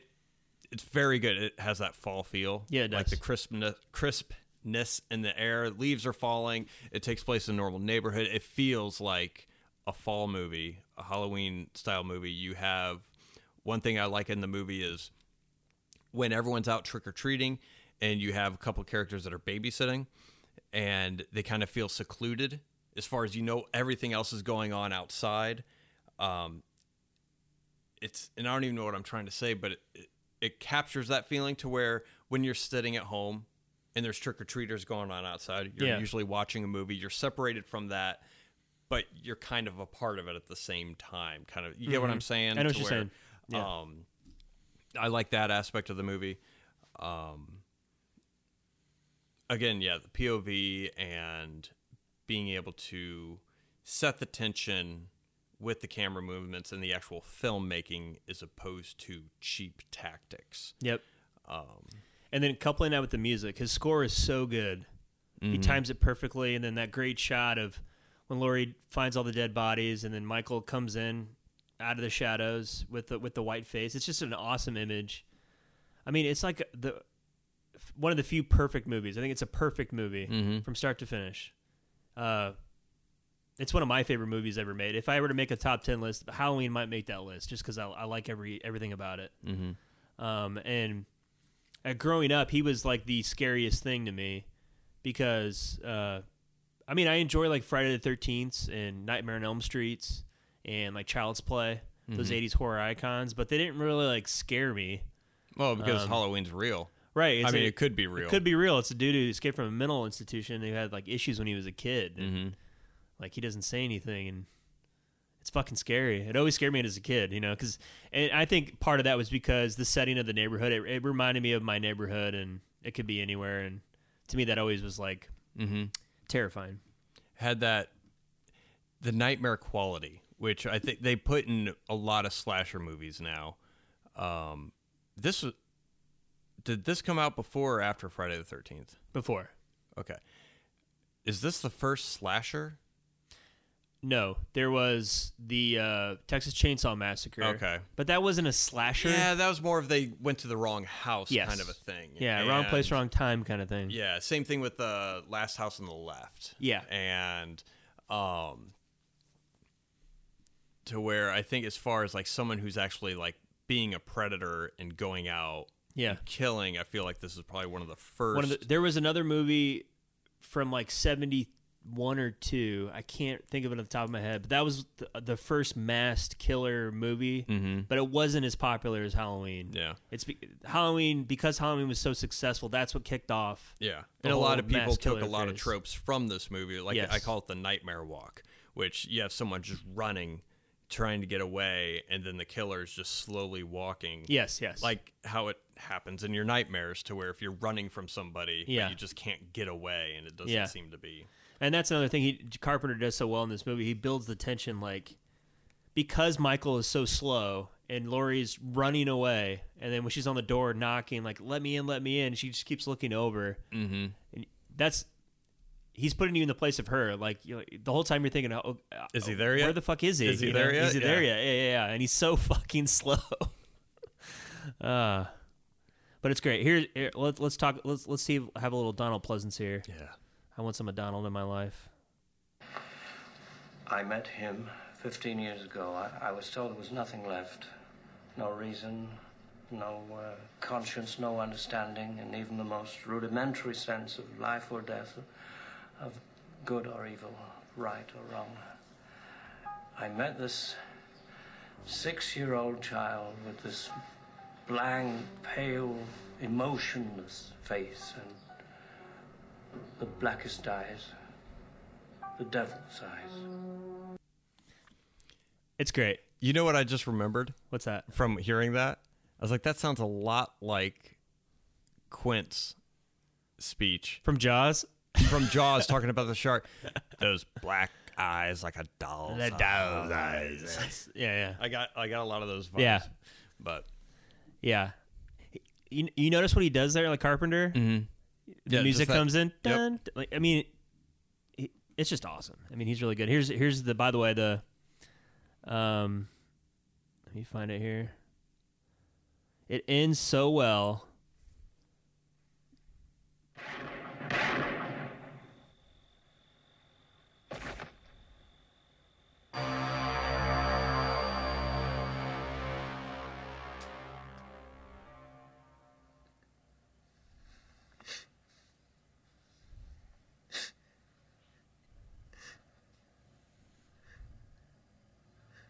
What's the boogeyman?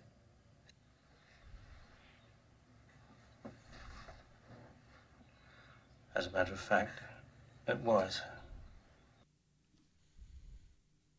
Can't get any better than that. it's such a good last line. Anyway, that's my number one. Uh, it's pro- it's it's one of my favorite movies of all time, and I'll own Halloween movies. It's just uh, one of those perfect movies that I, I I I love each time I watch it. Never gets old. Yeah, I had that as my honorable mention. I I figured you were probably going to have it in Yeah. yours, and um, and I didn't know if I was going to have it in my horror list or not, Mhm. um, just because when I watched it, I wasn't that. It didn't scare me, so Okay. I'm going to be picking movies that Scare scare you? me. Okay. um, that's fair. And, but no, I. Yeah, it, it feels like Halloween Mhm. when you watch it. Yeah. Uh, the the setting, the um, set design, the I mean, just the weather, the Yeah. I mean, just all the tiny stuff. Um, but Hocus Pocus, I had on honorable mention. I did too. Um, yep. E.T. The, uh, but I also had. I mean, a lot of others that I thought about, including. Just don't even take place on Halloween. They're just more scary, Yeah, yeah. films, and um, Yeah, I had like all the classic like Nightmare on Elm Street. Mm-hmm. I'll watch those because, uh, but normally only on Halloween or September Yeah. going up to it. And I like Dream Warriors more than the original one just because it's so goofy and imaginative, which is what I think of Freddy Krueger. Um, I really like Tales from the Crypt Demon Night. I don't know if you've ever seen that. Mm-mm. It's got Billy Zane in it. Billy Zane. Billy Zane's in it. and uh, Jada Pickett. It's Yeah. one of those movies that people just haven't. It came out in '95. It was the Mhm. first like uh, Tales from the Crypt movie that came out. It's just fun. Yeah. yeah. It's something I'll throw on for Halloween. Pet Cemetery creeps me out a lot. Never Just seen the that. Mood in that movie is Christy brought that up to where, oh, have you seen Pet Cemetery? I was like, no. She's like, ooh, we'll have to watch that. yeah, so it's pretty creepy. Miko Hughes, the kid who d- is in Kindergarten Cop. Boys have penises, The girls, have, vagina. vaginas. That was the first thing I thought of. he plays the kid in it. It's so tragic because he, he dies in a in a car wreck or like a semi truck. like in real life, or No, no, in, the, movie. Oh, okay. Because they live on like a busy road, and he's like a little five year old kid, and he wanders into the, the road and dies. Mhm. Even now, thinking about it, it's just fucking heavy material. And then he Yeah. comes back, and it's creepy as fuck, Jay. Just let me tell you. Okay. Uh, Fred Gwynn's in it, the guy who played him Yeah. in Munster, uh, and he's in uh, My Cousin Vinny. Yeah, he plays the judge. Yeah, yeah, yeah. He's good in it. Uh, so that's one I throw on at Halloween all the time. I always, I always watch The Shining Mm-hmm. on Halloween because I can only watch that movie like once a year because it is like And I, and I thought about that movie because, but I was like, "Ah, that's more of a winter. Hmm. It's like it's like a December January movie. when you're just snowed in. yeah, yeah, it is. And I, and I thought of the Nightmare Before Christmas, Mhm. but that straddles like I'll watch that during Christmas too if I Yeah. want to. Yeah, and and I had trouble because I kept thinking, I was like, what feels like Halloween? Yeah. And and it, like I was thinking of horror films and everything else, and that's I think what made it so tough is like, well, I don't want to repeat myself when we do the top five horror films, but at Mhm. the same time, because that's the only time I really watch those kinds of movies. Um, but it also doesn't; they're not Halloween; they're just horror films. Yeah, they're just horror. Yeah. Um, horror. Horror. Uh, I thought about Ghostbusters, but Yeah. Ghostbusters I watch any time of year. Oh, yeah, yeah. And I've never associated that with Halloween. I haven't either. Because when I was a kid, I watched it so many times. It didn't. It didn't matter what time of year it was. Oh, it yeah. was like, do I want to watch Ghostbusters? Let's watch Ghostbusters. Yeah. Let's just watch it now. it's Put pretty it good. on. We'll be right back. Yeah, yeah. And Do we're the back. commentary. So Still good. it holds up. It holds up great. So, but yeah, that's our top five. Let's uh let's review really quick.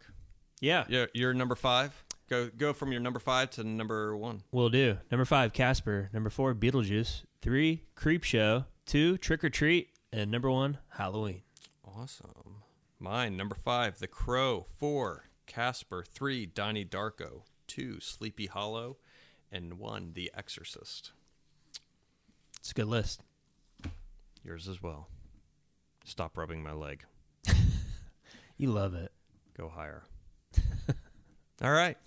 All right.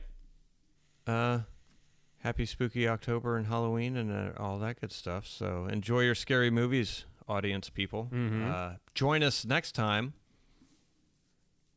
as we review Halloween Ends. Hmm. So that'll be next week. Uh, that comes out this weekend. It does. So we will talk about that. I have not seen Halloween Kills. You haven't. I haven't. It's on I- HBO Max. I think I've seen Halloween. 2018. I think you've you've seen that at our, our place. Yeah, Yeah. I think I have. I might not have like sat all the way through, or I think I've saw I've seen the whole movie in two different sittings, kind of a Okay. thing. So, and I thought it was it's, it's pretty good. Um, the haven't seen Halloween Kills. Okay. Um, but I'll watch Halloween Ends. Hopefully, I won't miss too much. I'm looking forward to Judy Greer just rocking it in the movie. Okay. Um, I, I know she dies. In the I was second just to one, say, I but- think he's fucking with me right which now. that like when are they gonna give that lady a break Uh, like she just never. needs to be Never. just she's great like Yeah. just She is stop good. killing her off stop her, her having be the best friend or a side character Yeah. like i feel like she could carry a movie Yeah. Um, I I don't have high expectations for this movie. no No. well i don't either so it's all Uh, right. Because I don't like kills at all. yeah Yeah. It's I'll wait I'll, before I'll give you my thoughts. I'll, I'll have you watch and see what you think, but um I just have I hope they have more Jamie Lee Curtis in this cuz I think she's great. She needs to be in more of the movie. And yeah, I'll just leave it at that. Okay. I I don't know what I'm going to expect based on the trailers. I have a feeling it's going to be like a boxing match almost. It'll just be Laurie Strode versus Rocky versus Mr. T. yeah. it's just going to be I- it's just I feel like it's g- just going to be those two going at it. I mean, obviously they'll have other stuff in there, but I- Yeah, yeah. I feel like I don't know, which I hope there's something else in there. I hope because so fe- too. I don't know. It's like how many how many times can you do it? But I'm, Mm-hmm. I'm gonna go in there with an open mind. I I have low expectations. As Low well. expectations, open mind. Hey, That's set how- the bar low, and you could easily step right over it. That's right. Um, You sure can. but yeah, that'll be next week. Halloween ends. That's right. So uh, yeah. Uh, don't forget, comment on our episodes, write to our email if you have any questions, all that good stuff. And uh, we will see you next week. Hope you guys enjoyed the show. Until next time, Jay. Until next time, Matt. Thank you.